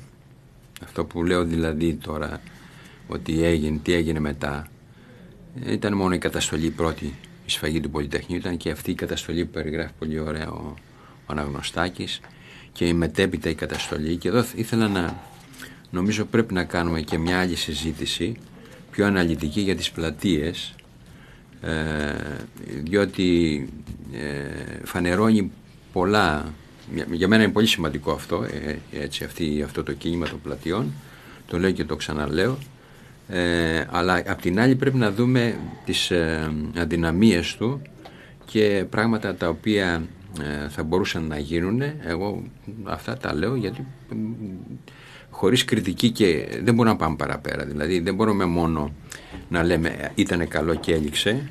Πρέπει να δούμε και τα σημεία. Ε, Πρέπει νομίζω να κάνουμε μια ευρύτερη συζήτηση πιο βαθιά. Ε, διότι ένα μήνα που ήταν αυτό το κίνημα δεν μπόρεσε πραγματικά να αρθρώσει μια ε, και να επιβάλλει ε, γιατί είχε πολύ κόσμο έτσι ε, και να επιβάλλει μία έστω μία θεσμική αλλαγή. Ε, και το λέω αυτό διότι κατά τη γνώμη μου όπως είπα προηγουμένως τα πράγματα είναι πάρα πολύ άσχημα και θα εξελιχθούν ακόμα πιο άσχημα. Είτε στο πολιτικό επίπεδο αλλά κυρίως στο οικονομικό. Αυτή τη στιγμή ε, ανεργία είναι πάρα πολύ σημαντική. Ε, πτώση του οικονομικού ε, της αγοραστικής δύναμης, να το πούμε έτσι, ακρίβεια ε, και ο προπολογισμό του κράτους που πηγαίνει κυρίως, πέρα από το να χρηματοδοτεί τα κανάλια και αυτά, πηγαίνει στις αμυντικές δαπάνες, στα όπλα. Γίνεται χαμός. Ε, οι αμυντικές δαπάνες ήταν, είχαν φτάσει στο, στη δεκαετία του 2009-2010 ε, και ήταν ένας από τους παράγοντες που μας βάλανε μέσα στη χρεοκοπία. Ε. Η αγορά του αιώνα.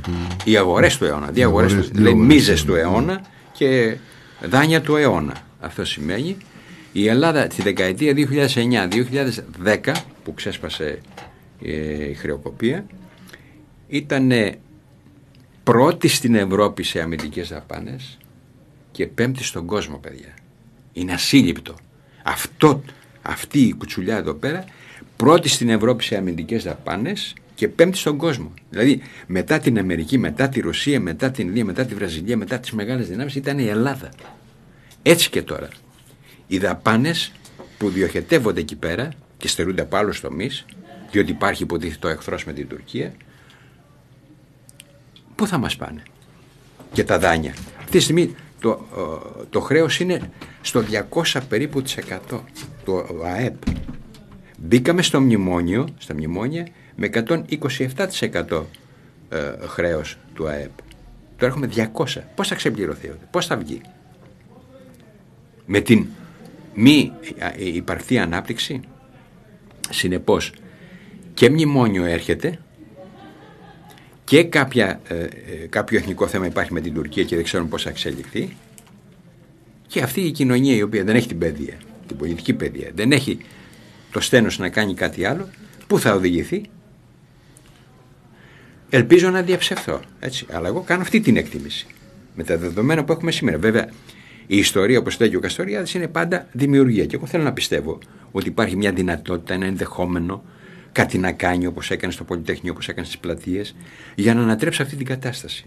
Διαφορετικά, ε, αυτό που εγώ βλέπω είναι μαύρο και άραχλο το μέλλον αυτής της χώρας. Της κοινωνίας προπαντός, όχι των ε, ανώτερων στρωμάτων που πάντα τη βγάζουν καθαρή και πάντα έχουν τα κέρδη τους και δεν σκοτίζονται για τα υπόλοιπα. Και νομίζω ότι η κυβέρνηση της Νέας Δημοκρατίας του Μητσοτάκη παίζει αυτό το ρόλο. Είναι, δεν είναι, όχι, δεν είναι ε, ικανή, είναι εντελώς ανίκανη και ε, όλες, τους, όλες τις οι ενέργειες είναι σε αυτό το πράγμα. Στην ε, πτώση αυτής της χώρας και της κοινωνίας στο χειρότερο. Γιώργο, το 1973 νεαρός πολιτικοποίησε έντονα συμμετέχοντας στην εξέγερση του Πολυτεχνείου. Έρχεται η μεταπολίτευση. Έρχεται το Παρίσι και η επαφή σου με τον Καστοριάδη ως μαθητής του. Έρχονται οι πλατείες όπου παίρνεις ενεργό μέρος στο κίνημα των πλατιών και στη συνέλευση του συντάγματος.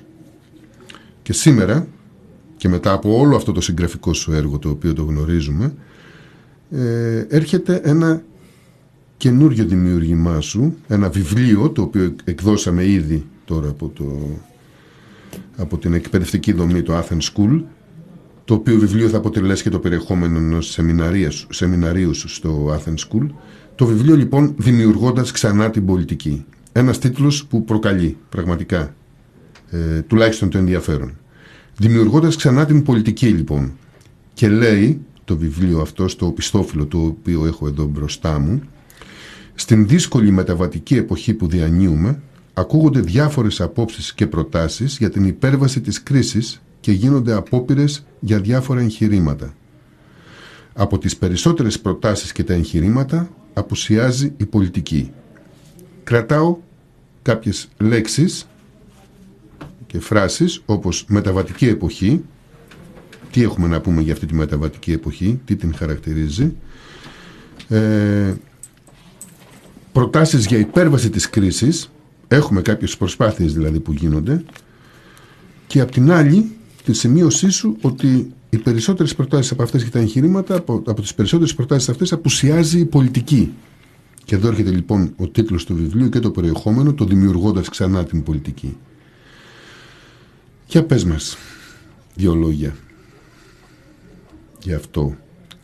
Ε, τι ακριβώς είναι αυτό που είναι δύσκολη μεταβατική εποχή που διανύουμε, προς τα που πάμε δηλαδή, είναι αυτό που λες τώρα, ε, την, ε, είναι, αυτό, είναι, αυτή η δυσκολία που μας ε, περιγράφεις τώρα; Ε, και γιατί έχουμε αυτή την απουσία της πολιτικής τι μπορεί να είναι αυτό; Τι, και, και φυσικά στο βιβλίο μας δίνεις και τις λύσεις ε, όχι λύσεις, μας προτείνεις πράγματα το πώς, να το πώς να δημιουργήσουμε ξανά την πολιτική. Το πώς να την εντάξουμε δηλαδή ξανά στην ε, καθημερινή μας ε, δραστηριότητα. Ναι, όσον αφορά τη μεταβατική είπαμε λίγα πράγματα, είπες και εσύ, είπε και ο Αλέξανδρος. Ε, είναι μια κρίσιμη εποχή, μια εποχή πολύ κριτική και όχι μόνο για την Ελλάδα αλλά και διεθνώς νομίζω έτσι. Εδώ βλέπουμε ε, γεγονότα στην Αμερική που δεν τα περίμενε κανείς δηλαδή να εισβάλλουν οι οπαδοί ακροδεξιοί του Τραμπ μέσα στο Καπιτόλιο. Αυτό δεν έχει ξαναγίνει ποτέ στην ιστορία. Είναι μια κρίση της Αμερικανικής κοινωνίας και του συστήματος. Ε, και βέβαια το ίδιο το γεγονός ότι βγάλαν τον Τραμπ. Έτσι, ένα παράδειγμα πρόσωπο, ένα ρατσιστή, ένα μισογίνη, έναν ακροδεξιό δηλαδή. Ε, όχι ότι οι υπόλοιποι ήταν καλύτερα, αλλά τόσο πολύ δεν είχε ξαναγίνει ποτέ. Η Ευρώπη, βλέπουμε την Ευρώπη ότι έχει μια τεράστια δυναμία να διαχειριστεί κρίσεις, όπως και την πανδημία τώρα να πούμε, ε, και από την άλλη βλέπουμε ότι δεν υπάρχει ε, ένα όραμα σημαντικό ε, και την άνοδο της ακροδεξιάς σε όλα τα κράτη. Της Γαλλίας μη εξαιρουμένης. Υποτίθεται ότι η Γαλλία είναι από τις πιο έτσι πολιτικοποιημένες πολιτικές χώρες. Εδώ έχουμε δύο ακροδεξιούς που διεκδικούν την Προεδρία. Εντάξει, δεν θα βγουν ξέρω εγώ, αλλά εν πάση περιπτώσει έχουμε τη Λεπέν και το Ζεμούρ που διεκδικούν ας πούμε και επηρεάζουν τα, τα πράγματα. Και όχι μόνο στη Γαλλία αλλά και διεθνώς σε όλες τις χώρες. Ε, αυτό φανερώνει μια κρίση. Την κρίση στην Ελλάδα την είπαμε έτσι να μην τα ξαναλέμε. Υπάρχει, είναι λοιπόν μια μεταβατική περίοδος και ειδικά η Ελλάδα έχει και περισσότερα προβλήματα γιατί έχει αφενός με τη χρεοκοπία από την οποία δεν έχουμε συνέρθει παρότι υποτίθεται έχουν σταματήσει επισήμως τα μνημόνια. Εγώ πιστεύω έρχονται και άλλα μνημόνια, ε, εκεί μας οδηγεί η διαχείριση του Μητσοτάκη. Ε, και βεβαίως έχουμε και τον εθνικό κίνδυνο, δηλαδή έχουμε μια Τουρκία από εκεί η οποία δεν ξέρεις είναι απρόβλεπτη με αυτόν τον Ερντογάν ας πούμε, είναι, τι θα γίνει, θα γίνει κάποιο τέτοιο και θα, δεν ξέρω, είναι, δεν θέλω να πω δηλαδή ενδεχόμενα, αλλά είναι κρίσιμα, πολύ κρίσιμα, με αυτή την έννοια είναι μεταβατική. Τώρα, Απ' την άλλη είχαμε διαπιστώσει όλοι μας εδώ και οι τρεις ότι υπάρχει έλλειψη πολιτικής, έλλειψη κινημάτων. Υπάρχουν κάποια εγχειρήματα, κάποιες κινήσεις, κάποιες προσπάθειες οι οποίες δεν ε, φαίνονται αυτές μέσα στο κυρίως πολιτικό χώρο, στο δημόσιο χώρο είναι περιθωριακές και οι περισσότερες είναι ε, είτε στον αριστερίστικο χώρο με, ε, και ξέρουμε όλοι τι σημαίνει ο αριστερίστικος χώρος ε, είτε οικονομικά, κοινωνικά, οικολογικά εγχειρήματα τα οποία δεν έχουν, δεν παράγουν πολιτική. Πιστεύω λοιπόν ότι ε, και αυτό έχει να κάνει και με το Πολυτεχνείο. Το Πολυτεχνείο παρήγαγε μια πολιτική, βέβαια τρεις μέρες, ούτε τρεις, δύο μέρες μετά δεν τα αφήσαν, αλλά είχε τέτοια δυναμική που ο κόσμος που συνέρεε εκεί πέρα απείλησε την, το σύστημα, έστω και αυτός ο κόσμος που ήρθε και γι' αυτό είχαμε και αυτή την άγρια καταστολή με τάγκς. 12 τάγκς, ίσως και παραπάνω στους δρόμους της Αθήνας. Σφαγή, 24 επισήμως νεκροί, 1100 τραυματίες, λες και είναι πόλεμος. Είναι φοβερό αυτό το πράγμα. Έτσι. Και να πω τώρα και τη μεταβατική και την κρίσιμη εποχή. Αυτά τα θύματα, αυτοί οι νεκροί, αυτοί οι τραυματίες ήταν από όπλα νεοελλήνων χριστιανών Ορθοδόξων. Δεν ήταν οι Αμερικάνοι που σκοτώνανε, δεν ήταν οι Αιθίωπες, ήταν νεοέλληνες χριστιανοί Ορθόδοξοι της αστυνομίας και του στρατού. Και όμως η πορεία του Πολυτεχνείου πήγαινε πάντα στην Αμερικάνικη πρεσβεία.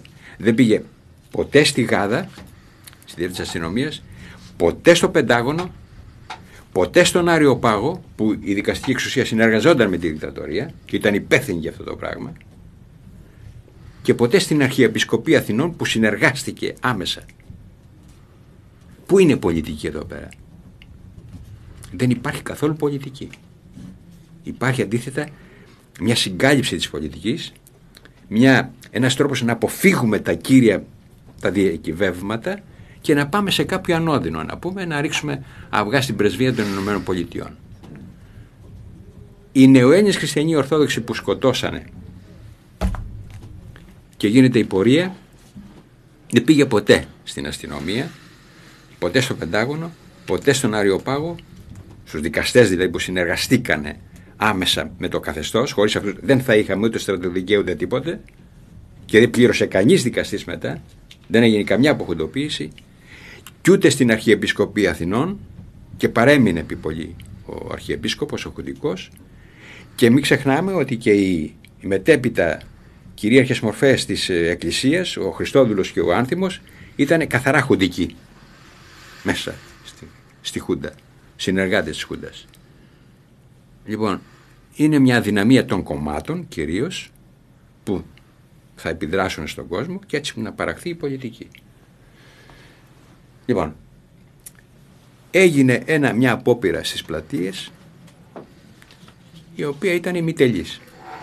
Η μόνη περίπτωση που πήγε κάτι να γίνει, να παραχθεί πολιτική, βγήκανε πράγματα, απελευθερώθηκαν δυνάμεις, αλλά ε, δεν οδήγησαν σε αυτό που λέγαμε σε θεσμικές αλλαγές. Σήμερα λοιπόν πρέπει να δούμε αυτή την πραγματικότητα, να δούμε ποια είναι η πραγματικότητα και είναι πολύ άσχημη, να τη δούμε όμως για να μπορέσουμε να κάνουμε κάτι διαφορετικά. Εάν πιστεύουμε ότι το να φτιάξουμε ένα οικολογικό κίνημα είναι πολιτική, είναι ένα λάθος. Είναι αυτοικανοποίηση, είναι η συγκάλυψη της πολιτικής κτλ. Αν πιστεύουμε ότι κάποια οικονομικά αιτήματα, ε, κάποια από εδώ κάτι από εκεί είναι πολιτική, είναι λάθος. Αυτά πρέπει να, αν πιστεύουμε ότι η αριστερά παράγει πολιτική, είναι λάθος. Η αριστερά δεν παράγει πολιτική, είναι έξω από την πολιτική, θέλει το δικό της συμφέρον, δεν μας αφορά. Πρέπει λοιπόν να ξεκαθαρίσουμε αυτά τα πράγματα, κατά τη γνώμη μου, για να μπορέσουμε να φτιάξουμε μια κίνηση, κάτι να υπάρχει. Είναι δύσκολα, κάτι, κάτι να φτιάξουμε. Για να μπορέσουμε να επιδράσουμε σε ένα ε, περιβάλλον αρνητικό, να δημιουργηθεί κάτι.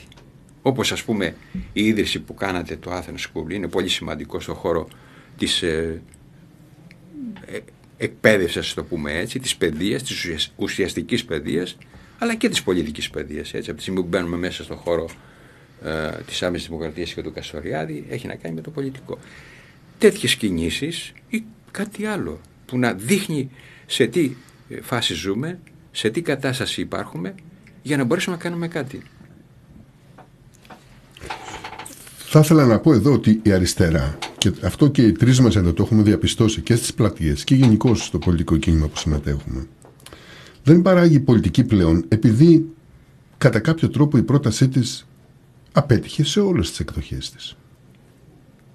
Και βλέπουμε αυτό το γενικό πράγμα που λέμε αριστερά, με ανθρώπους που βρισκόμαστε μαζί και στα, και στα κινήματα και σε διάφορες συνομαδώσεις και σε εγχειρήματα που δημιουργούνται καινούρια, βλέπουμε μια αγκίστρωση στον παραγωγισμό και τον οικονομισμό χωρίς καμιά πολιτική πρόταση. Όταν λέμε πολιτική πρόταση εννοούμε για το πώς για, για το ποιος έχει την κυβέρνηση στα χέρια του με λίγα λόγια. Δηλαδή απλά είναι τα πράγματα. Ποιος έχει την εξουσία. Ε, βλέπουμε μια απόσυρση γενικότερα της ευρύτερης να το πούμε έτσι αριστεράς του ευρύτερου πολιτικού κινήματος θα έλεγα εγώ του, του παραδοσιακού πολιτικού κινήματος αλλά και αυτού που δημιουργείται τώρα βλέπουμε μια απόσυρση από την πολιτική, πολιτιακή, πολιτιακή πρόταση. Και υπεκφεύγουμε ε, τραβώντας το δρόμο το πώς θα, είναι, πώς θα παράγουμε κάποια προϊόντα ε, πώς θα διανέμονται τα, τα κέρδη πράγματα που το οικονομικό σύστημα, ο καπιταλισμός τα έχει σχεδόν λυμμένα, τα έχει ενσωματωμένα θα έλεγα και είναι ενσωματωμένα. Ε, εγώ θέλω, εγώ θέλω να πω για το βιβλίο του, του Γιώργου Οικονόμου, για το βιβλίο του Γιώργου, αυτό που μόλις βγήκε και μόλις κυκλοφόρησε χθες, προχθές στα βιβλιοπολία, ότι θα ανοίξει μια συζήτηση πολιτική στο ευρύτερο πολιτικό κίνημα, γιατί ε, πιάνει ζητήματα που μέχρι στιγμής ε, ε, σε αυτό το πολιτικό κίνημα έχουν δημιουργήσει αδιέξοδα.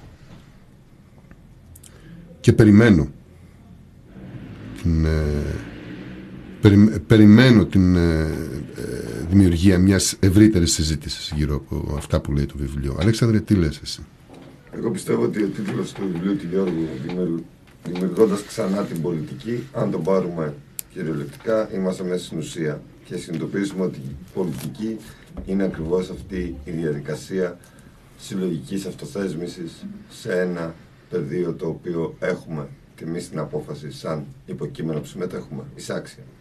Αυτή η διάσταση πολιτικής και όχι το ευρύτερο πολιτικό, νομίζω ότι για να δημιουργηθεί χρειάζεται αυτό που είπε και ο Γιώργος, μια κριτική, πραγματικά μια κριτική ειλικρίνεια απέναντι στην κατάσταση που βιώνουμε. Γιατί έχουμε συνηθίσει να γίνεται μια κριτική απέναντι σε ιδεολογίες του παρελθόντος ιστορική, έχουμε συνηθίσει να γίνεται μια κριτική των αντιπάλων, αλλά δεν έχει γίνει μια αναστοχαστική κριτική των ίδιων των θεωρητικών α, θεμελίων που μπορεί να στηρίξουν ένα πρόταγμα. Και αυτό νομίζω ότι είναι μια κακή κληρονομιά της αριστεράς. Γιατί η αριστερά σταμάτησε να παράγει πολιτική από τον καιρό του Λένιν, να πούμε την αλήθεια. Δηλαδή προσπάθησαν οι ηγεσίες της αριστεράς να σταματήσουν οποιαδήποτε μετασχηματιστική, αναστοχαστική ε, συζήτηση των θεμελίων, παραδείγματος χάρη, ή αν χρειάζεται να υπάρχουν θεμέλια, τόσο πολύ που η, η λέξη ρεβιζιονιστής, δηλαδή αυτός που κάνει αναθεώρηση των βασικών αρχών, θεωρείται προδότηση. Δηλαδή η αριστερά καταλήγει μετά από 100 χρόνια ε, ουσιαστικά προσπάθειας καθοδήγησης των οποιονδήποτε κοινωνικών ε, κινημάτων και μόνο στην Αμερική που δεν υπήρξε αριστερά με τον όνειρο της μαρξιστικής λενινιστικής αριστεράς ε, απευθυνόμαστε πλέον ιστορικά για να βρούμε κάποιο είδους αριστερά εντός εισαγωγικών που να αναπνέει κάπως αλλιώς. Γιατί κίνημα το 60, το Black Lives Matter τώρα, όμως αυτές έχουν διαφορετικές καταγωγές. Και είδαμε το Black Lives Matter πόσο όλη η αριστερά το αγκάλιασε, δεν είναι όμως έτοιμη να αγκαλιάσει ένα παρόμοιο κίνημα τον Ρωμά, παραδείγματος χάρη. Mm-hmm. Το Ρωμά Lives Matter δεν. Με την έννοια ότι η αριστερά είναι κομμάτι του συντηρητισμού. Δεν γίνεται αυτή τη στιγμή να θεωρούμε ότι υπάρχει ένα συντηρητικό ρεύμα το οποίο εκφράζεται μόνο από όσοι εκδηλώνονται πολιτικά υπέρ του συντηρητισμού και δεξιά και το κέντρο και να θεωρούμε ότι η αριστερά δεν συμμετέχει σε αυτό. Ε, και νομίζω ότι αυτό είναι το μεγάλο διακύβευμα της ευρύτερης εποχής. Δηλαδή ότι ο, παλιά, ο παλιός διαχωρισμός μεταξύ αριστεράς και δεξιάς, ο κλασικός, δεν αρκεί πλέον για να εκφράσει καμία πραγματική προοπτική. Υπάρχει προοπτική ενός αυταρχικού, θα έλεγα, τεχνοκρατικού ε, ελέγχου, το οποίο γίνεται και εφικτός πάρα πολύ εφικτός. Γιατί μην ξεχνάμε ότι τώρα η εξουσία έχει τα μέσα τα οποία δεν έχει. Γίνεται διαφορετικό να έχεις τα πρακτικά μέσα να κάνεις κάτι και διαφορετικό απλά να έχεις μια πρόθεση να το κάνεις χωρίς να έχεις τα μέσα. Ενώ διαμόρφωση των τάσεων, δεν εννοώ ελέγχου τώρα να παρακολουθούμε αυτά, χαζομάρες. Απλά διαμορφώνουν τις τάσεις σε μεγάλο βαθμό. Και κατά δεύτερον είναι μια, ένα, ένα κομμάτι μηχανισμών που αυτοποκαλούνται αριστερά, οι οποίοι σαφώς θέλουν να διατηρήσουν το status quo, την, την, το ρόλο τους. Ε, επειδή όμως όλα αυτά τα πράγματα δεν μπορούν πλέον να χωρέσουν την αγωνία, τον κίνδυνο, την ανισότητα ε, και όλο αυτό το οποίο γεννιέται, εγώ φοβάμαι ότι όσο αυξάνονται ε, όσο αυξάνεται η κρίση, φεύγουμε πλέον από τις γνωστές συνταγές και το ζήτημα είναι κατά πόσο είμαστε διατεθειμένοι να ζητήσουμε άλλες με το ρίσκο που εμπεριέχει αυτό. Αυτό μπορεί να είναι σημαντικό ακόμα και να μην ε, οδηγηθεί άμεσα σε κάποιο είδους, δεν ξέρω εγώ, τη νίκη το όλο θέμα. Αλλά είναι σημαντικό να αρχίσει μια κουβέντα, να ξεκινήσει αυτή η κουβέντα. Γιατί όλο πάμε λίγο πίσω από την κουβέντα. Δηλαδή, όλα πάμε να αρχίσουμε την κουβέντα. Με το που γίνεται ένα ευρύτερο κοινωνικό κίνημα, σταματάμε λίγο την κουβέντα για να.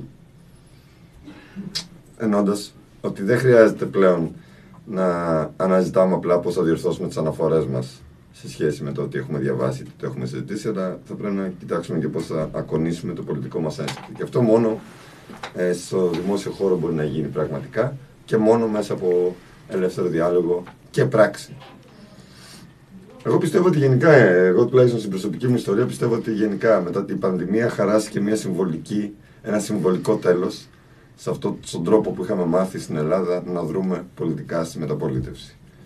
Μετά την πανδημία τώρα, που δεν έχουμε βγει από την πανδημία, φαίνονται νέες διαχωριστικές γραμμές, φαίνονται τα όρια της ανοχής της κοινωνίας, τα όρια της καταστολής του κράτους, ότι επεκτείνονται, αυτό τα οποία είπε ο Γιώργος, αλλά από την άλλη έχω μια αισιοδοξία ότι και η ακροδεξιά τρέφεται από παραδοσιακά σχήματα και η ακροδεξιά δεν μπορεί να διαχειριστεί αυτό το οποίο είναι το πρόβλημα αυτή τη στιγμή. Μπορεί βέβαια να, το, να οδηγήσει την κοινωνία σε περιόδους γύψου, όπως έκανε και η Χούντα.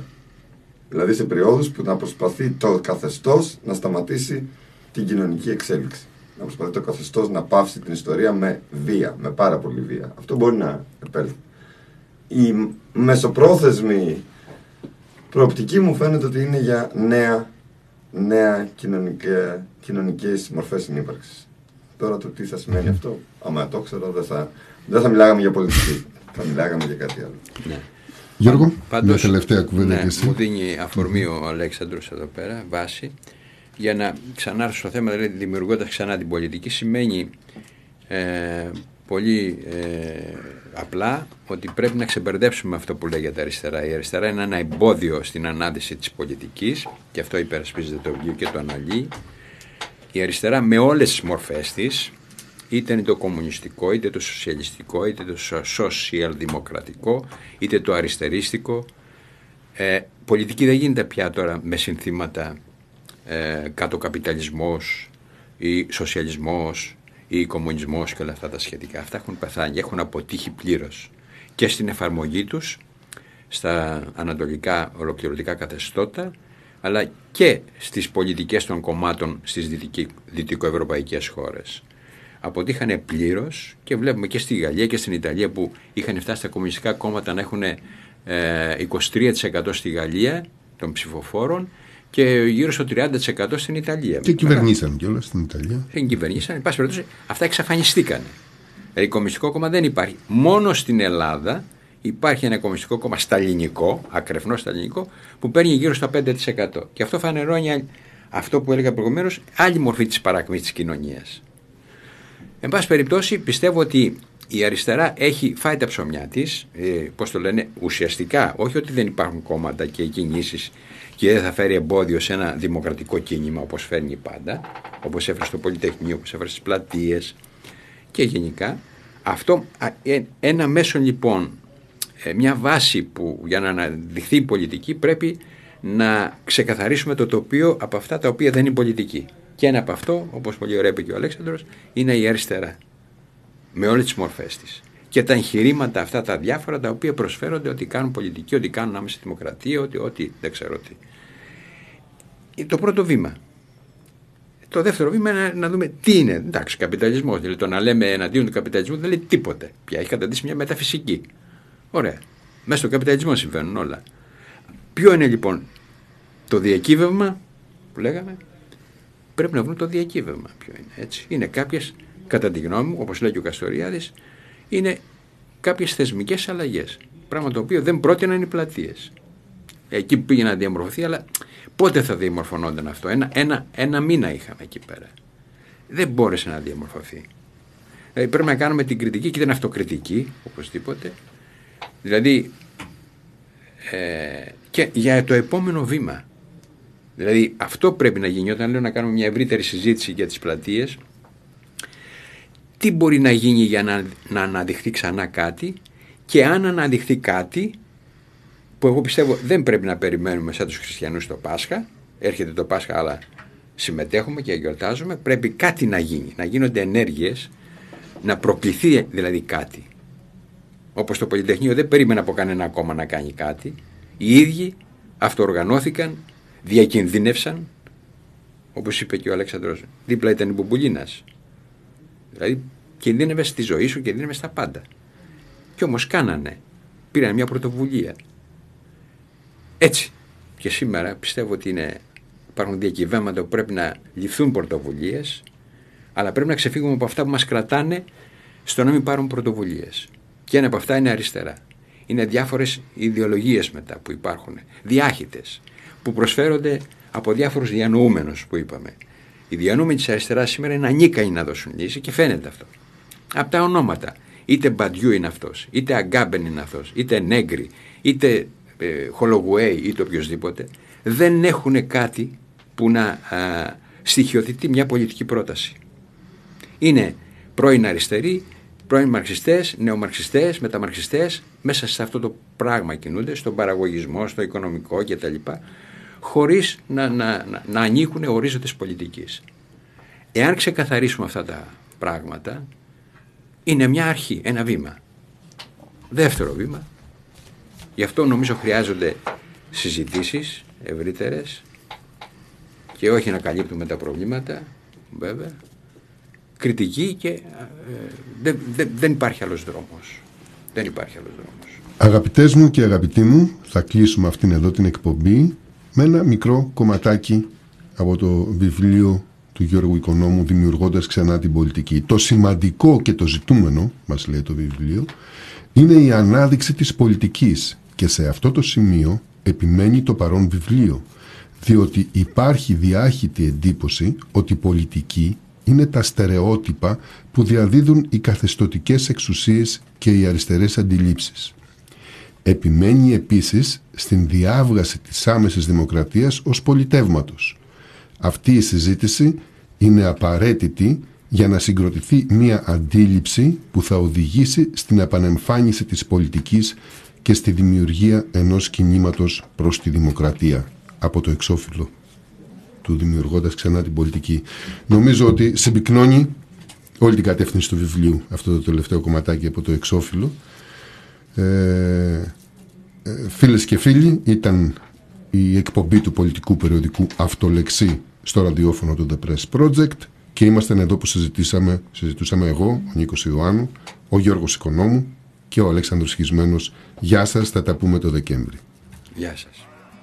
I'm talking to you by telephone from the Oval Room at the White House.